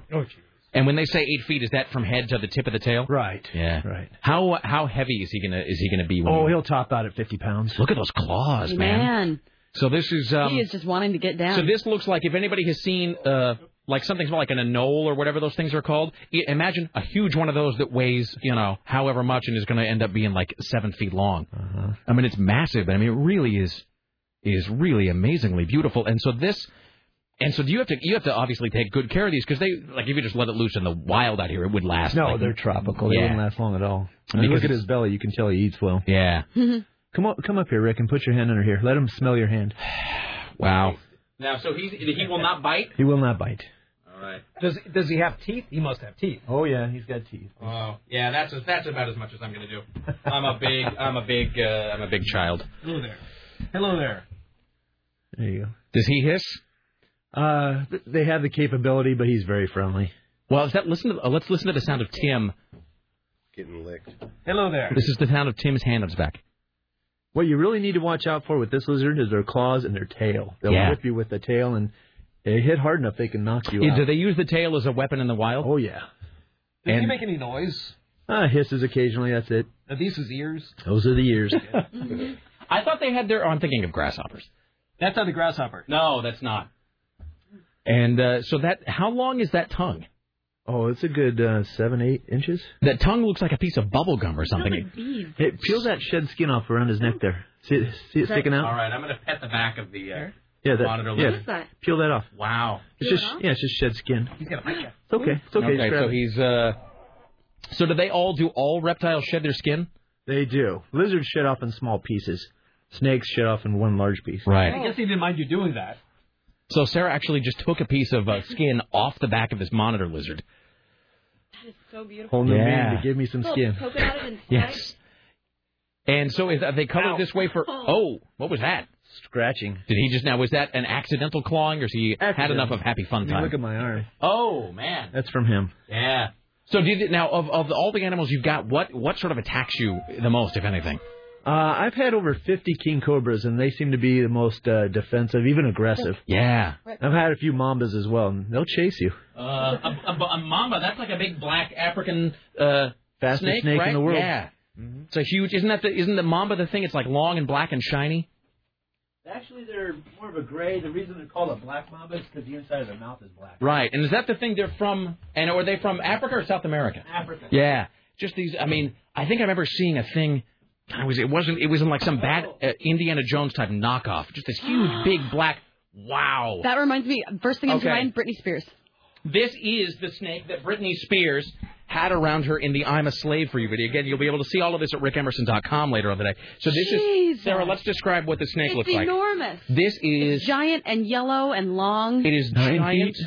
Nine feet. and it's either it's either white with yellow yellow or yellow with white. It looks like if you were to crack an egg in a bowl and kind of mix up the egg and the white Yes. but not all together, that's what it looks like. It's like egg and yolk, egg whites and yolks sort of mixed together. That's the coloring. And it's and it's how long? Nine feet. How heavy is that?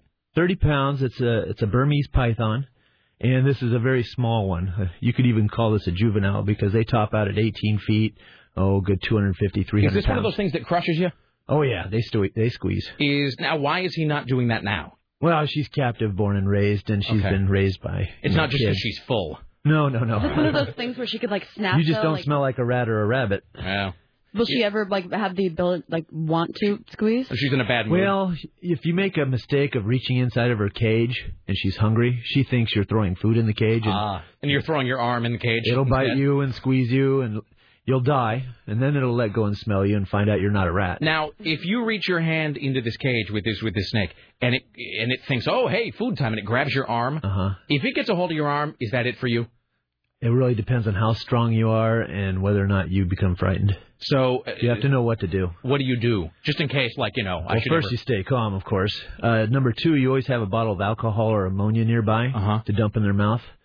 That way, they they want to let go rather than try to eat Is you. it it- because it's so bad tasting? It's so right, off-putting? right. And you can't just pull your hand out of their mouth because their teeth, four rows of teeth in the top jaw, two in the bottom, they all point backwards. So if you're bit, Yeah. you're Oh, stuck inside yeah. the mouth. Oh, it's like a uh, it's like a uh, um, a thing. Uh, I don't even know what it's like. Um, and so yeah, when you reach in there, your hand goes in easily but won't come back out. You don't want to know what it's like. I've been bit before. Really? You actually have to shove your hand farther down the throat. because to get, it's like a fishhook. Yeah, exactly. It's exactly it's like a fishhook where if you actually get a fishhook, if you- anybody's ever gotten a fishhook through their hand, you have to cut it to pull it back out. You can't pull it back out. You have to clip off the end. And so, what did you do when you got your hand stuck? Did you did you use the alcohol or did you just I didn't have alcohol handy at the time. What walk I did to the hospital with a snake on your hand? No, no. I just shoved it farther down the throat to unhook the teeth, and there was uh, some pamphlets nearby, so I grabbed those with my other loose hand and shoved them between her teeth and my skin. Pamphlets, you know, some paper pamphlets. Oh, yeah.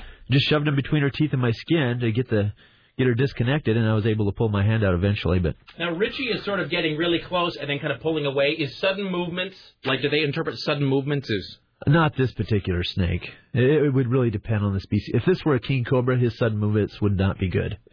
Yeah. All right.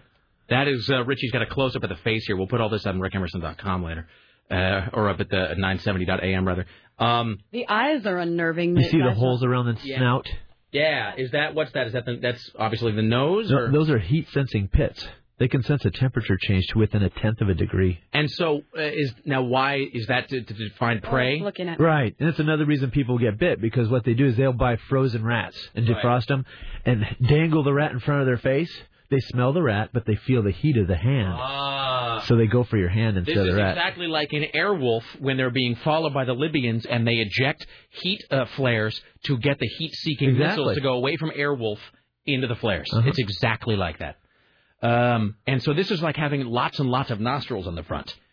And normally the snake is brown and black, but this particular one's an albino. It, it really, and I know I've been saying this, but all these, it really is beautiful. She kind of looks like scrambled eggs. Mm-hmm. That's it, exactly. Yeah. It. It looks like eggs if you made them into a, a giant snake. So is this snake full grown? N- well, it's considered a, a young adult. Okay.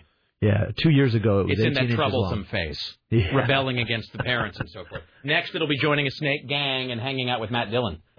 All right. That is. Uh, What do you think? You want to hang it around your neck? Oh God, no. Okay. And so, the, is Oh. this? Do you know by the chance? Because I is would be this the, the snake? accident. There'd be the- a local radio personality. Yeah. And we wouldn't even get coverage. They just call us a local station. Do you know by chance the snake that we're referring to in the Britney Spears? The same one. It, this is the Not- snake. not the But I snake, mean, the it's the same same kind. species. and what is the kind? Burmese python. A Uh, Burmese python. So that's what uh, uh, that's what Britney Spears had. So is that common that she would be able to go out on stage with a snake around her neck and there's hot lights and music and dancing and the snake didn't do anything? Or do they have to sedate it? No, no, no. It's common. They're very calm animals. Of all the pythons, this is probably one of the best of pets. Although I don't recommend it. They get loose in your house. They do eat your other pets. Oh, that's no good. Yeah. Yeah. And then uh, probably it'll vanish, like go down the toilet or something. and- Possibly that's happened. Yeah, and then it'll come up. The, Alice Cooper tells this great story of having his uh, snake vanish one night in his hotel room, and no lie, it came up in the bathroom of, ch- of country singer Charlie Pride, who was in the same home. And Charlie Pride went in to use the toilet in the middle of the night, and there's like a like a huge snake coming out of the toilet, and Charlie Pride, "Oh, ah!" you know, just like ran down the hall. Excellent. All right, fantastic. Uh, Sarah, where wh- when are we going to have to break here?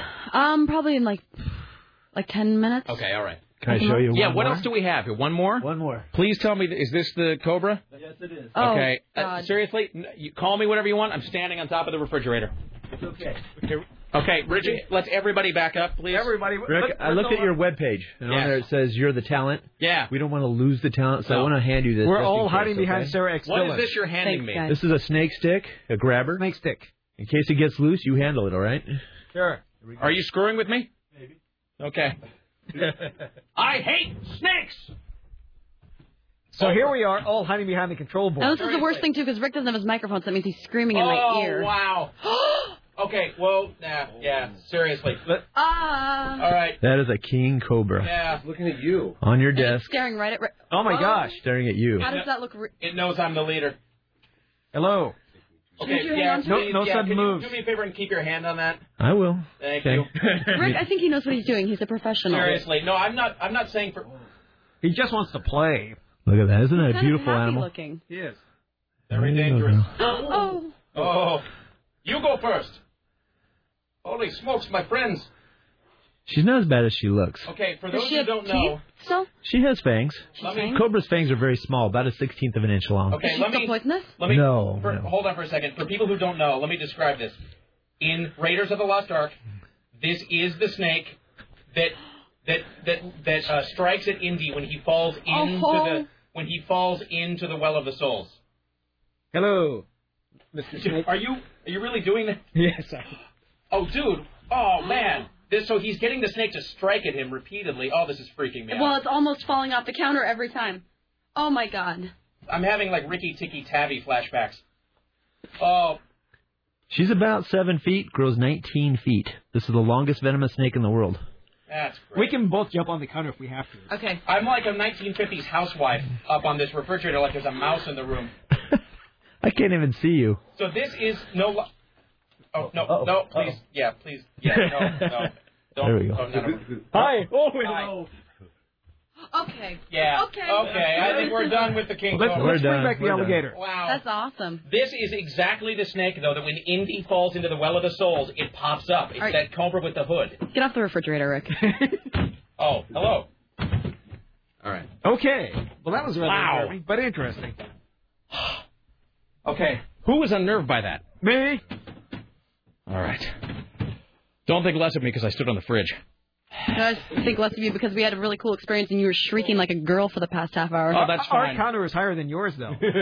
oh, I haven't That's given true, the it would've been snake better. stick back yet. Well, I, I guess I can move back. This is exhausting. That was awesome. Well, you know, being a pussy is hard work. Oh, it's worn out. All right, excellent. Uh, so, do you, if people want to uh, see these, if you do presentations, do whatever, how how should people get in touch with you? Uh, the best way is just to find out all my additional information at uh, OregonReptileMan.com. Oregon, reptileman.com, all one word. That's it. All right, I'll make sure we give yeah, one that- of my friends who's a teacher actually just wrote and uh, wants to see if you want to come to her class. Oh, great. Reptile. I do, do a lot of schools. I do close to 500 shows a year. Wow, that cobra was mind blowing. No, I it- mean, seriously. Is there any other place besides making your personal appearances that any of these can be seen? Uh, on my webpage, there's public performances, and people can come see me at any one of the libraries in the area. Oh, great. And what's your website again? OregonReptileMan.com. Awesome. All right, and uh, all right. I've got about 50 libraries booked this summer. Yeah, that is uh, really unbelievable. So, well, I So when you book them, does everyone have the opportunity to touch you know, whatever animal they want? I ask for a lot of volunteers. It really depends on the size of the crowd. Uh, Sometimes I have six, eight hundred people show up, and that makes it tough. Now, so here's a dumb question. When you have that King Cobra out just now, and it's got the, the hood, and again, it's just like the it's like anybody who's seen the Rikki Tikki Tavi movie. It's just like that. So, uh, so you were sort of waving your hand in front of it, and then it was sort of it was striking, but almost like in slow motion. It wasn't doing like the big strike like you see in the movies where it's all lightning fast. Because it wasn't a, an aggressive strike; it was a defensive strike. She was just trying to scare me. She didn't really want to bite. Yes. It's funny how she aimed to scare you, and yet I'm on the fridge over there. So that was misdirected fear. Uh, and so, it, it- I mean, here's a dumb question. So, you, you, I mean, you're, pa- the snake's in a weird room, and there's lights, and there's a bunch of people, and there's an idiot standing on the fridge screaming, and you're sort of picking the snake up and sort of putting your hand in its face, and yet it's only doing the defensive. Like, if that doesn't get it to do the aggressive strike, like, what will? What, what could you have done? Uh, I really don't think you could get her to that point. Uh, snakes are just like people; they all have different And temperaments. does she know? Does she know, like, he's not going to do anything? yeah, I think she does. They're, that very, they're very intelligent. They actually can recognize people. That's how Really? intelligent they are. I, I wonder if any of these talk to each other. Are they? No, they're going Or to are talk they about the Most of them will eat each other.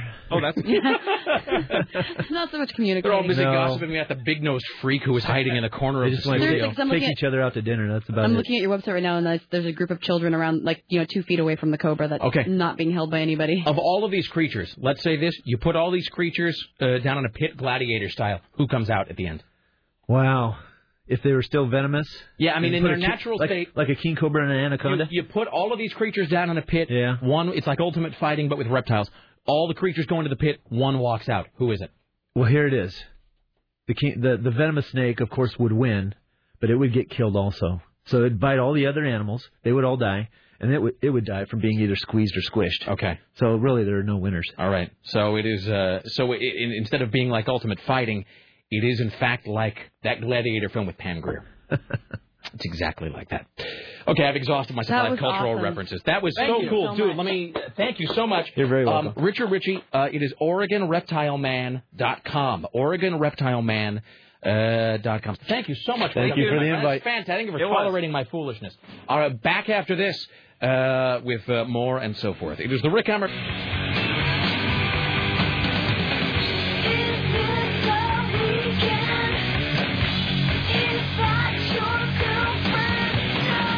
You smoke her like she's incense. You smile.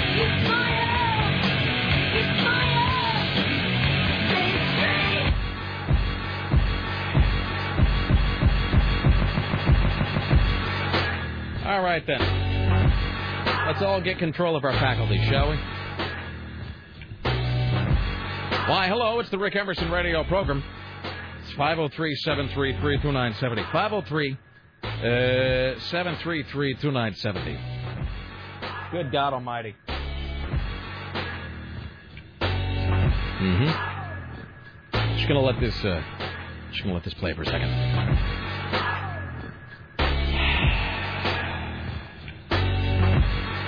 Okay. Uh, is this my visa right here? Ah, I think so. I didn't know if it was yours or not. I thought maybe he brought one too. I was like, ooh. Mm, I think it's mine. All right. It's 503 733 2970. Uh, That footage will be up at uh, 970.am later on today. It's 503 733 2970. That was really. It, here's the, the thing about that whole segment with all those reptiles is it, it it was it was so it was so cool and so great, but it's like a roller coaster ride in that you recognize how great it is, but at the same time you're you just it, there's that part of it's like oh, I just want this to be over, while at the same time you're recognizing how exciting and thrilling it is because that whole it, and it's like and he was sort of ramping it up with the exception of the tortoise that was sort of right in the middle. It's like he started so small with like the, with the chameleon or whatever that's you know like six inches long and look it likes to eat a worm and then by the end there's like a full on Indiana Jones king cobra and then at one point started to crawl toward you over the control board. And I mean, uh, so Mm-hmm. That was that was a little scary. yes, yeah, yes, it was. And the As I fact, say, as soon as I saw that thing start to crawl over the board, and it was within a couple feet of me, yeah, obviously heading toward me, it wasn't Yes. like wandering around. It was looking at me. no, it wasn't. It wasn't. Yeah, it wasn't picking directions randomly. I think it was heading at you. Uh, and the other thing is the reason it is so freaky too is because what and so much of that like you just don't know if it's you don't know if it's fiction or if it's fact, but that thing that is drilled into you from childhood, especially growing up in the Northwest about rattlesnakes, the thing they would always say is, you know, look, even if it's three feet away, you know, it'll you could always, you always hear how like it can strike over great distances immediately. Mm-hmm. Mhm. So just because you're you know, but whatever. Because if there's like a, a spider three feet away, well, whatever. It starts to run at you, you walk away. Uh, there's a snake three feet away, uh, you know, it goes right to the leg, and then you're dead. So All right. Yeah. Where's Tim? Uh, I think Tim is cutting his news uh, because you know that because we had like 35 minutes of be, being in a studio terrified of cobras and whatever. Uh, all right, let's uh, before we do anything else, Richie, can you can you join us here in the studio? That'd be fantastic. Should we play something else? Find your center. Do we have any soothing music? Anything that's sort of do we have anything that's kind of calming? Yeah. What kind of you know Oh, what, thank what are you. my choices Excellent. for bread? Wonderful. And she said "Oh, white wheat sourdough English muffin bagels is great. That's this microphone here. White wheat sourdough English muffin bagel. white wheat sourdough English muffin bagel. And clearly she had it hold down to like a whole David Mamet esque like flow. White wheat sourdough English muffin bagel. What are my choices for bread? White wheat sourdough English muffin bagel. What are my choices for bread? White wheat sourdough English muffin bagel. What are my choices for bread? White wheat sourdough English muffin bagel. What are my choices for bread? White wheat sourdough English muffin bagel. Jesus. Excellent. Hello, Richie. How are you I today? find that so soothing. Uh, things are moving really fast today. Which is strange. Maybe it's because you yourself are moving really slowly. I got a headache now. Yeah. So when is the when did you quit? uh, Not when you quit drinking because clearly that's never going to happen. W- When is the last time you had alcohol? Uh, right before we started coming home about eight o'clock last night. Eight o'clock last night. Yeah. Okay, so it's been a twelve. So it's been about sixteen hours since you. But I mean, and when you say you last had alcohol last night around eight o'clock, how much? I lost. Can I just tell you? I wish that we were filming you because you and some of those reptiles have the same dead-eyed, glassy stare today. Seriously, you just. I'm talking to, to Richie, and it's like, a- as I'm looking at you, I could just see like your face clouding over and your brain just checking out. Now, what happened to you this weekend? Oh, lots of stuff. Went to the duck pond. We call it the duck pond. It's a trailer we go to, and we all do duck farts. Like I don't know what that means. You know what a duck fart is? No. Stay on the mic, Richie. Uh, duck fart. It's a with a Kahlua and Bailey's and Crown Royal. so you go to a trip. Okay. So you left on Friday. right. You didn't go to sleep until 8 a.m. What were you doing all night? Uh, drinking. drinking and. Uh, well, started out riding. Rioting? Riding. Oh, class, riding. Okay. Uh, with Prairie Dog. and my other Is friend. Prairie Dog a friend of yours? Yeah, they I all always have- forget. Did Chug go? Nope. Chug. I just Chug's love the awesome. fact that there's a guy named Chug. Um, all right, and so And so, I mean, but what do you, okay, so you're kind of riding around, you're on your, like, quad, like an ATV or whatever, Uh-huh. right? And you're drunk. And so then, but I no, mean. no, no, we're not doing those at the same. Well, no, of course not. But I'm saying yeah, that also, would be wrong, Richie. also there was a point in the night when you were drinking. Mm. Mhm. So wh- what else does one do to kill, like, a whole weekend? Like, what else, what else are you doing while you're there? Uh, they're throwing gas cans in the fireplace, which I don't think is legal. I don't know. Well, it's But- good that you're what would talking about happen? here. But we're at the fire department, so. Oh, you've got to you've got to summarize. You, you got to help us here. Why? Why are you throwing gas cans into the fire? Because it makes a big mushroom cloud, which I got video of. Two mushroom clouds, huge, like twenty foot mushroom Oh. clouds. So you guys, so you went there, you threw gas cans and thing. You stayed up drinking all night, and you also filmed movies. yeah. Let's back up. What kind of are these metal uh, gas cans or plastic? Uh, it's more like glass. They actually, we, Of every course. time we drink down like a half gallon of Jaeger or something, Uh huh. then when it's empty, you fill it up with Gas, gasoline. and then you throw it into the fire and it explodes. Yeah. Yeah. Do you have any footage of that? Oh yeah. Is that going to be posted somewhere? Oh yeah. Where is it posted now? Uh, well, right now it's getting re- well. Everybody that's in it, I gotta make sure they're okay with some of the stuff that's. You got to get their get their consent. There's some revealing stuff out there. Okay. Like what? Like you running around in a dress with fake breasts? Yeah. Yeah. Okay. So that let's good good call, Sarah. Good way to point us towards the comedy. So trying to move it along. Why? Okay, there's A where you are standing dressed in your street clothes, perhaps as you are now. Uh-huh. There is Z where you are dressed as a woman, Mm-hmm. running around on video dressed as a woman with huge fake breasts, chasing a fireman. Yeah. What is B to, to Y there? What how how did that how did that come to be? Uh, a lot of drinking. Yeah, I know, but I mean, at what point did somebody say, you know, Richard, you ought to dress up as a woman, or did you volunteer? I brung my dress, but I need a new one. What is the dress you have now? The one I went bowling in. But I mean, oh, okay, The so latest dress in my uh, wardrobe. It is the latest dress in your wardrobe. What did the Mhm. last dress look like? Before that, yeah, uh, it's like a purple shiny. She- what do they call it? Sheen. Sheer. A sheer. Sheer. Yeah, sheer. You can see my. Oh. Rolls. Richie, why do you buy dresses and wear them? Are you making a? Is this something you like to do? Do you enjoy wearing dresses? Uh, well, let's say we were. I was hanging out, getting drunk, you know, and girls are like, "Hi, how you doing? Okay, bye. Hi, how you doing? Okay, bye." As soon as I came out in that dress, so to speak, I'm getting groped. I'm getting jumped on. I'm getting lap dances. It works. You're like Angora. Mm-hmm. Just, do you Do you wear like the women? feel of it on your skin? Do you do you wear women's clothes because it makes you feel closer to them? Uh, yeah, especially when they jump on top of you. Okay. Excellent. All right. So basically, what you're saying is you're looking to be a lesbian. In a man's body. Okay. Uh, how many dresses do you currently own?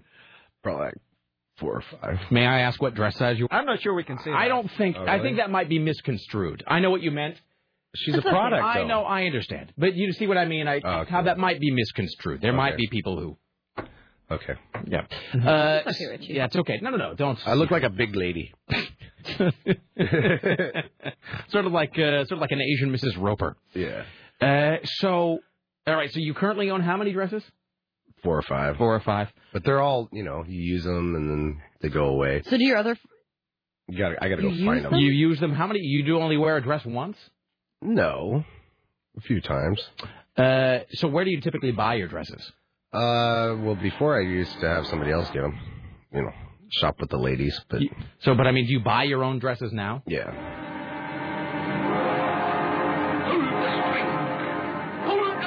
Thank you. Excellent. uh, so, wh- but where do you buy your dresses? Oh, last one I, I went to Goodwill. All right. So, uh, have you ever thought about? Do you buy any of your dresses um, new or slightly new? Uh, that's coming up. Must be told. when? Wait, wait, so you're going to move up to buying new dresses? Well, it depends on the occasion. If you're going to be in public, Have you heard of the or- dress barn?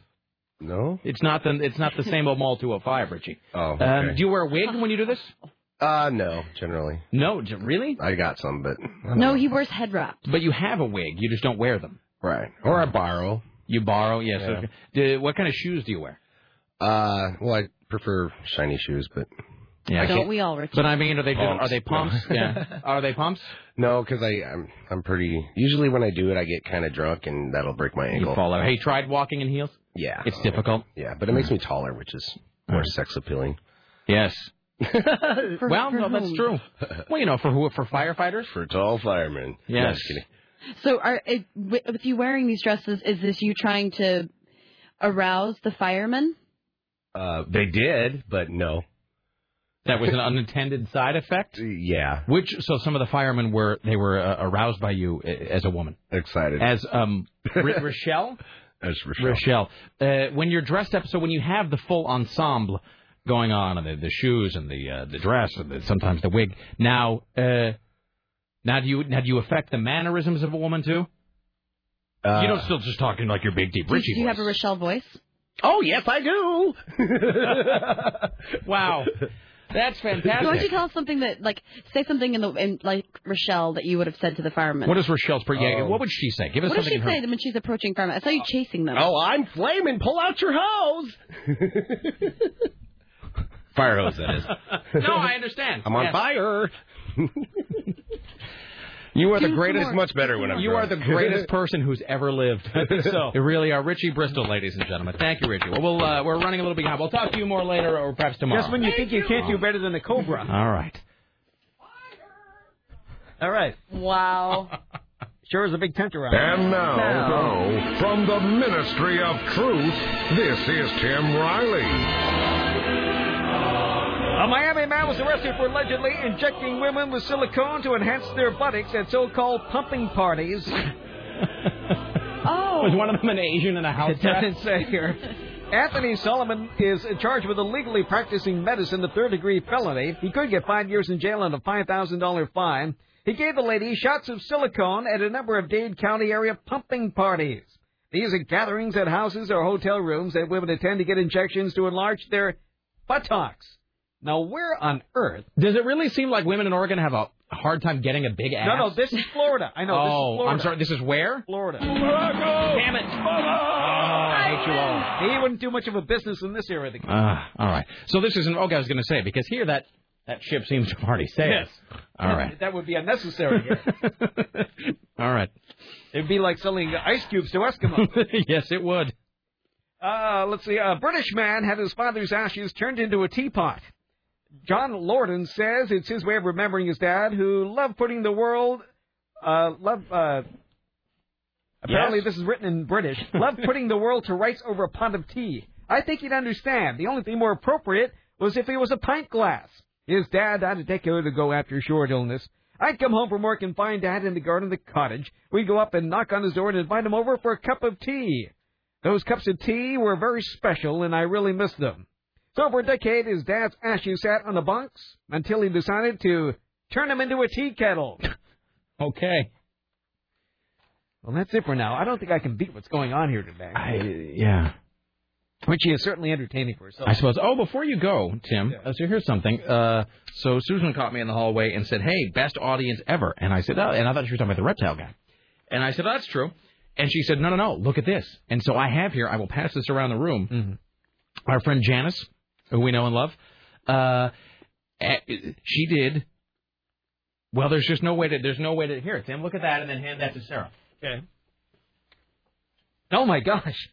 She has had checks made, like her checkbook that you write, that you pay for things with. certainly Checks Mm-hmm. is. made Mm-hmm. with us on them. What? Sarah, would you uh, please to uh, please to look? Isn't that something? So Wow. so she's taken that that Rat Pack photo uh, that Jason Crump took uh, from Vanished Twin, that Jason and Aaron from Vanished Twin took of us outside the Hollywood Theater, the one that you saw at the listener party. It's on the website. Blah blah blah. Best photo of us ever taken. Best photo of me ever taken, hands down. She had it made into checks. So like, and she said today, I got new checks today. I had to share. Uh, they are real checks. Says Janice. That is amazing. How cool is that? That is very cool. I mean, very cool. It's like, I mean, not to be about like how cool we are, but that's like last week when we saw ourselves on that Jones soda bottle. Mhm. I mean, I know that you know it's uh, there are folks who are you know perhaps uh, you know more more widely known, I guess. I'm Mm-hmm. you know we're not whatever, but but that's but that's kind of some cool stuff. That's you don't really neat. I want to get checks with our faces on us. see you could do that though. I don't think I could. That's well, like the only person that would ever see him is my landlord. that's that's like with me. I had that big picture of my and own Jet, who I split my internet with. That's it. that that that big picture of me that I had in the office. I mean, that's sort of good as a gag. I don't know that I could really get these checks, but um, it's how cool is that? It's outstanding. I mean, that's Well, Janice is a super rad girl. she really is. I mean, that's that's pretty amazing. And then uh, it's made out to one dollar. Thanks so much.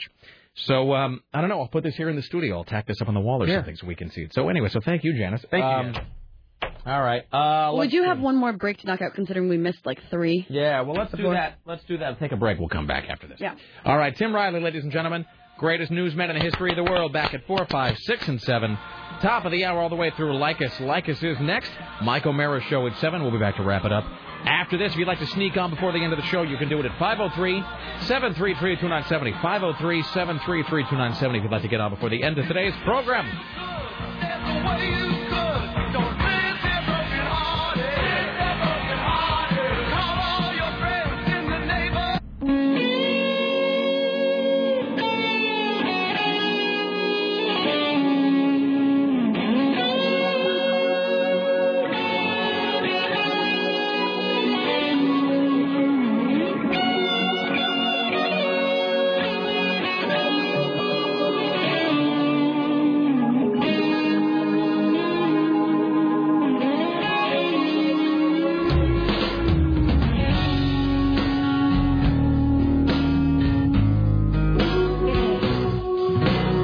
I'm just Oh, I know. slowly but surely. I feel so normal. Why, hello. We now That was a good point that you brought up earlier. I'm sorry, finish your little spiel and then we can talk. I don't even remember what my point was.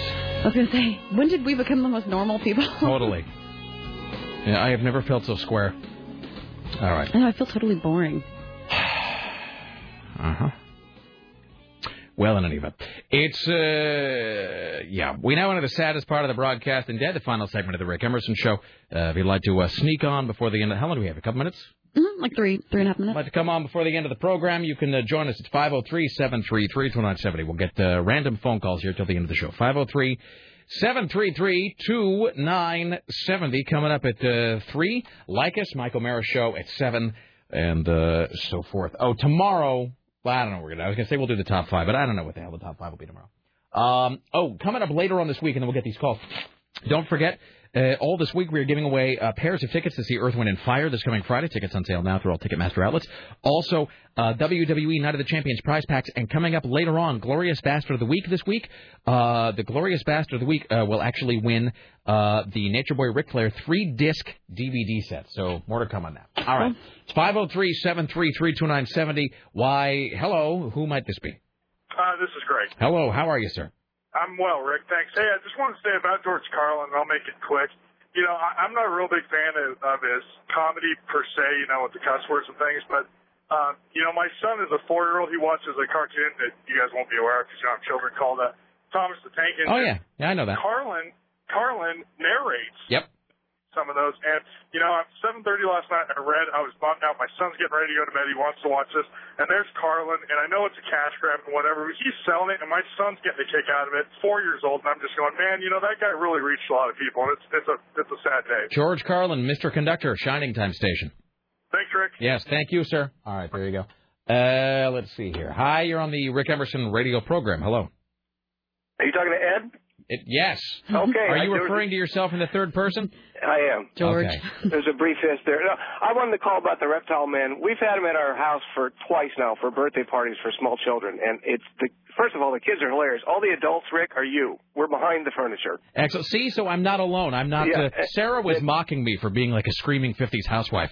So The you're kids saying I can't wait till off I can't wait till animal. people could see the video footage of how ridiculous Rick was. I though. was a I he was, was a complete. climbed- He was in the dark corner on top of our refrigerator, huddled, screaming because he didn't want to get near his microphone. I, and I'm the same way. I I grew up there with no snakes. I grew up in Hawaii. We didn't have any snakes, no reptiles at all. Yeah. And then this guy brings 50 of them to my Oh no, house. Sarah was way braver. I at one point was so hidden so far back in the corner that I wasn't kidding. I literally tripped and I fell into we have these like closets covered by drapes.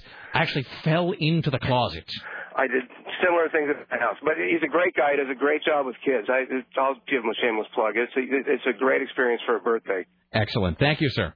You bet. All right. Thank you, my friend. Uh, hi, you're on the Rick Emerson radio program. Hello. Yeah, hey Rick, Dante the cab driver here. What's up? I'm wondering if anybody else caught what was going on on Lycus. I heard some reruns over the weekend, and I heard him blow groceries. Oh, the Yeah. yeah, Lycus drank the the Cobra Snake whiskey. Uh, That Richie himself had drank it. They did it right at the end of it. wasn't on the tasting room. It was on his regular show, and then we had the best of.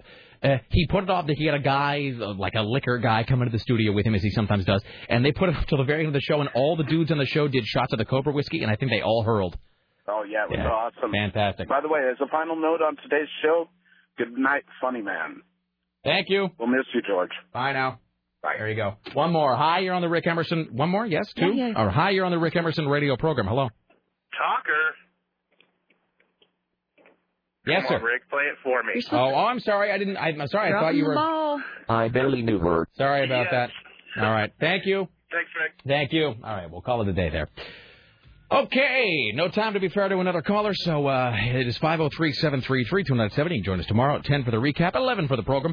Like us next, Michael Merritt Show at the 7. We want to thank uh, the Reptile Man for coming in, Richard Ritchie, OregonReptileMan.com. Also, Steve Castenbaum, Bob Costantini, and James Roop. Rick Emerson Show produced today and every day by the lovely and talented Sarah X. Dillon for AM 970 Solid State Radio in the newsroom. Ah, I said it. I said Solid State Radio. In the newsroom, Tim Riley, the phones, Richard Bristol, the gatekeepers, Dave Zen, the web mistress, web mistress is Bridget from upstairs, Director of Engineering, Brian Jones, CBS Radio, Portland Marketing Guru, Susan Donap with me, Reynolds. As always, my friends, thank you for listening. Don't let the bastards grind you down. Really, watch out for snakes. Seriously, no fooling. And uh, we'll see you all tomorrow. Bye now. If heaven exists, what would you like to hear God, if God exists, say when you arrive at the pearly gates? Now we're going to have some fun around here.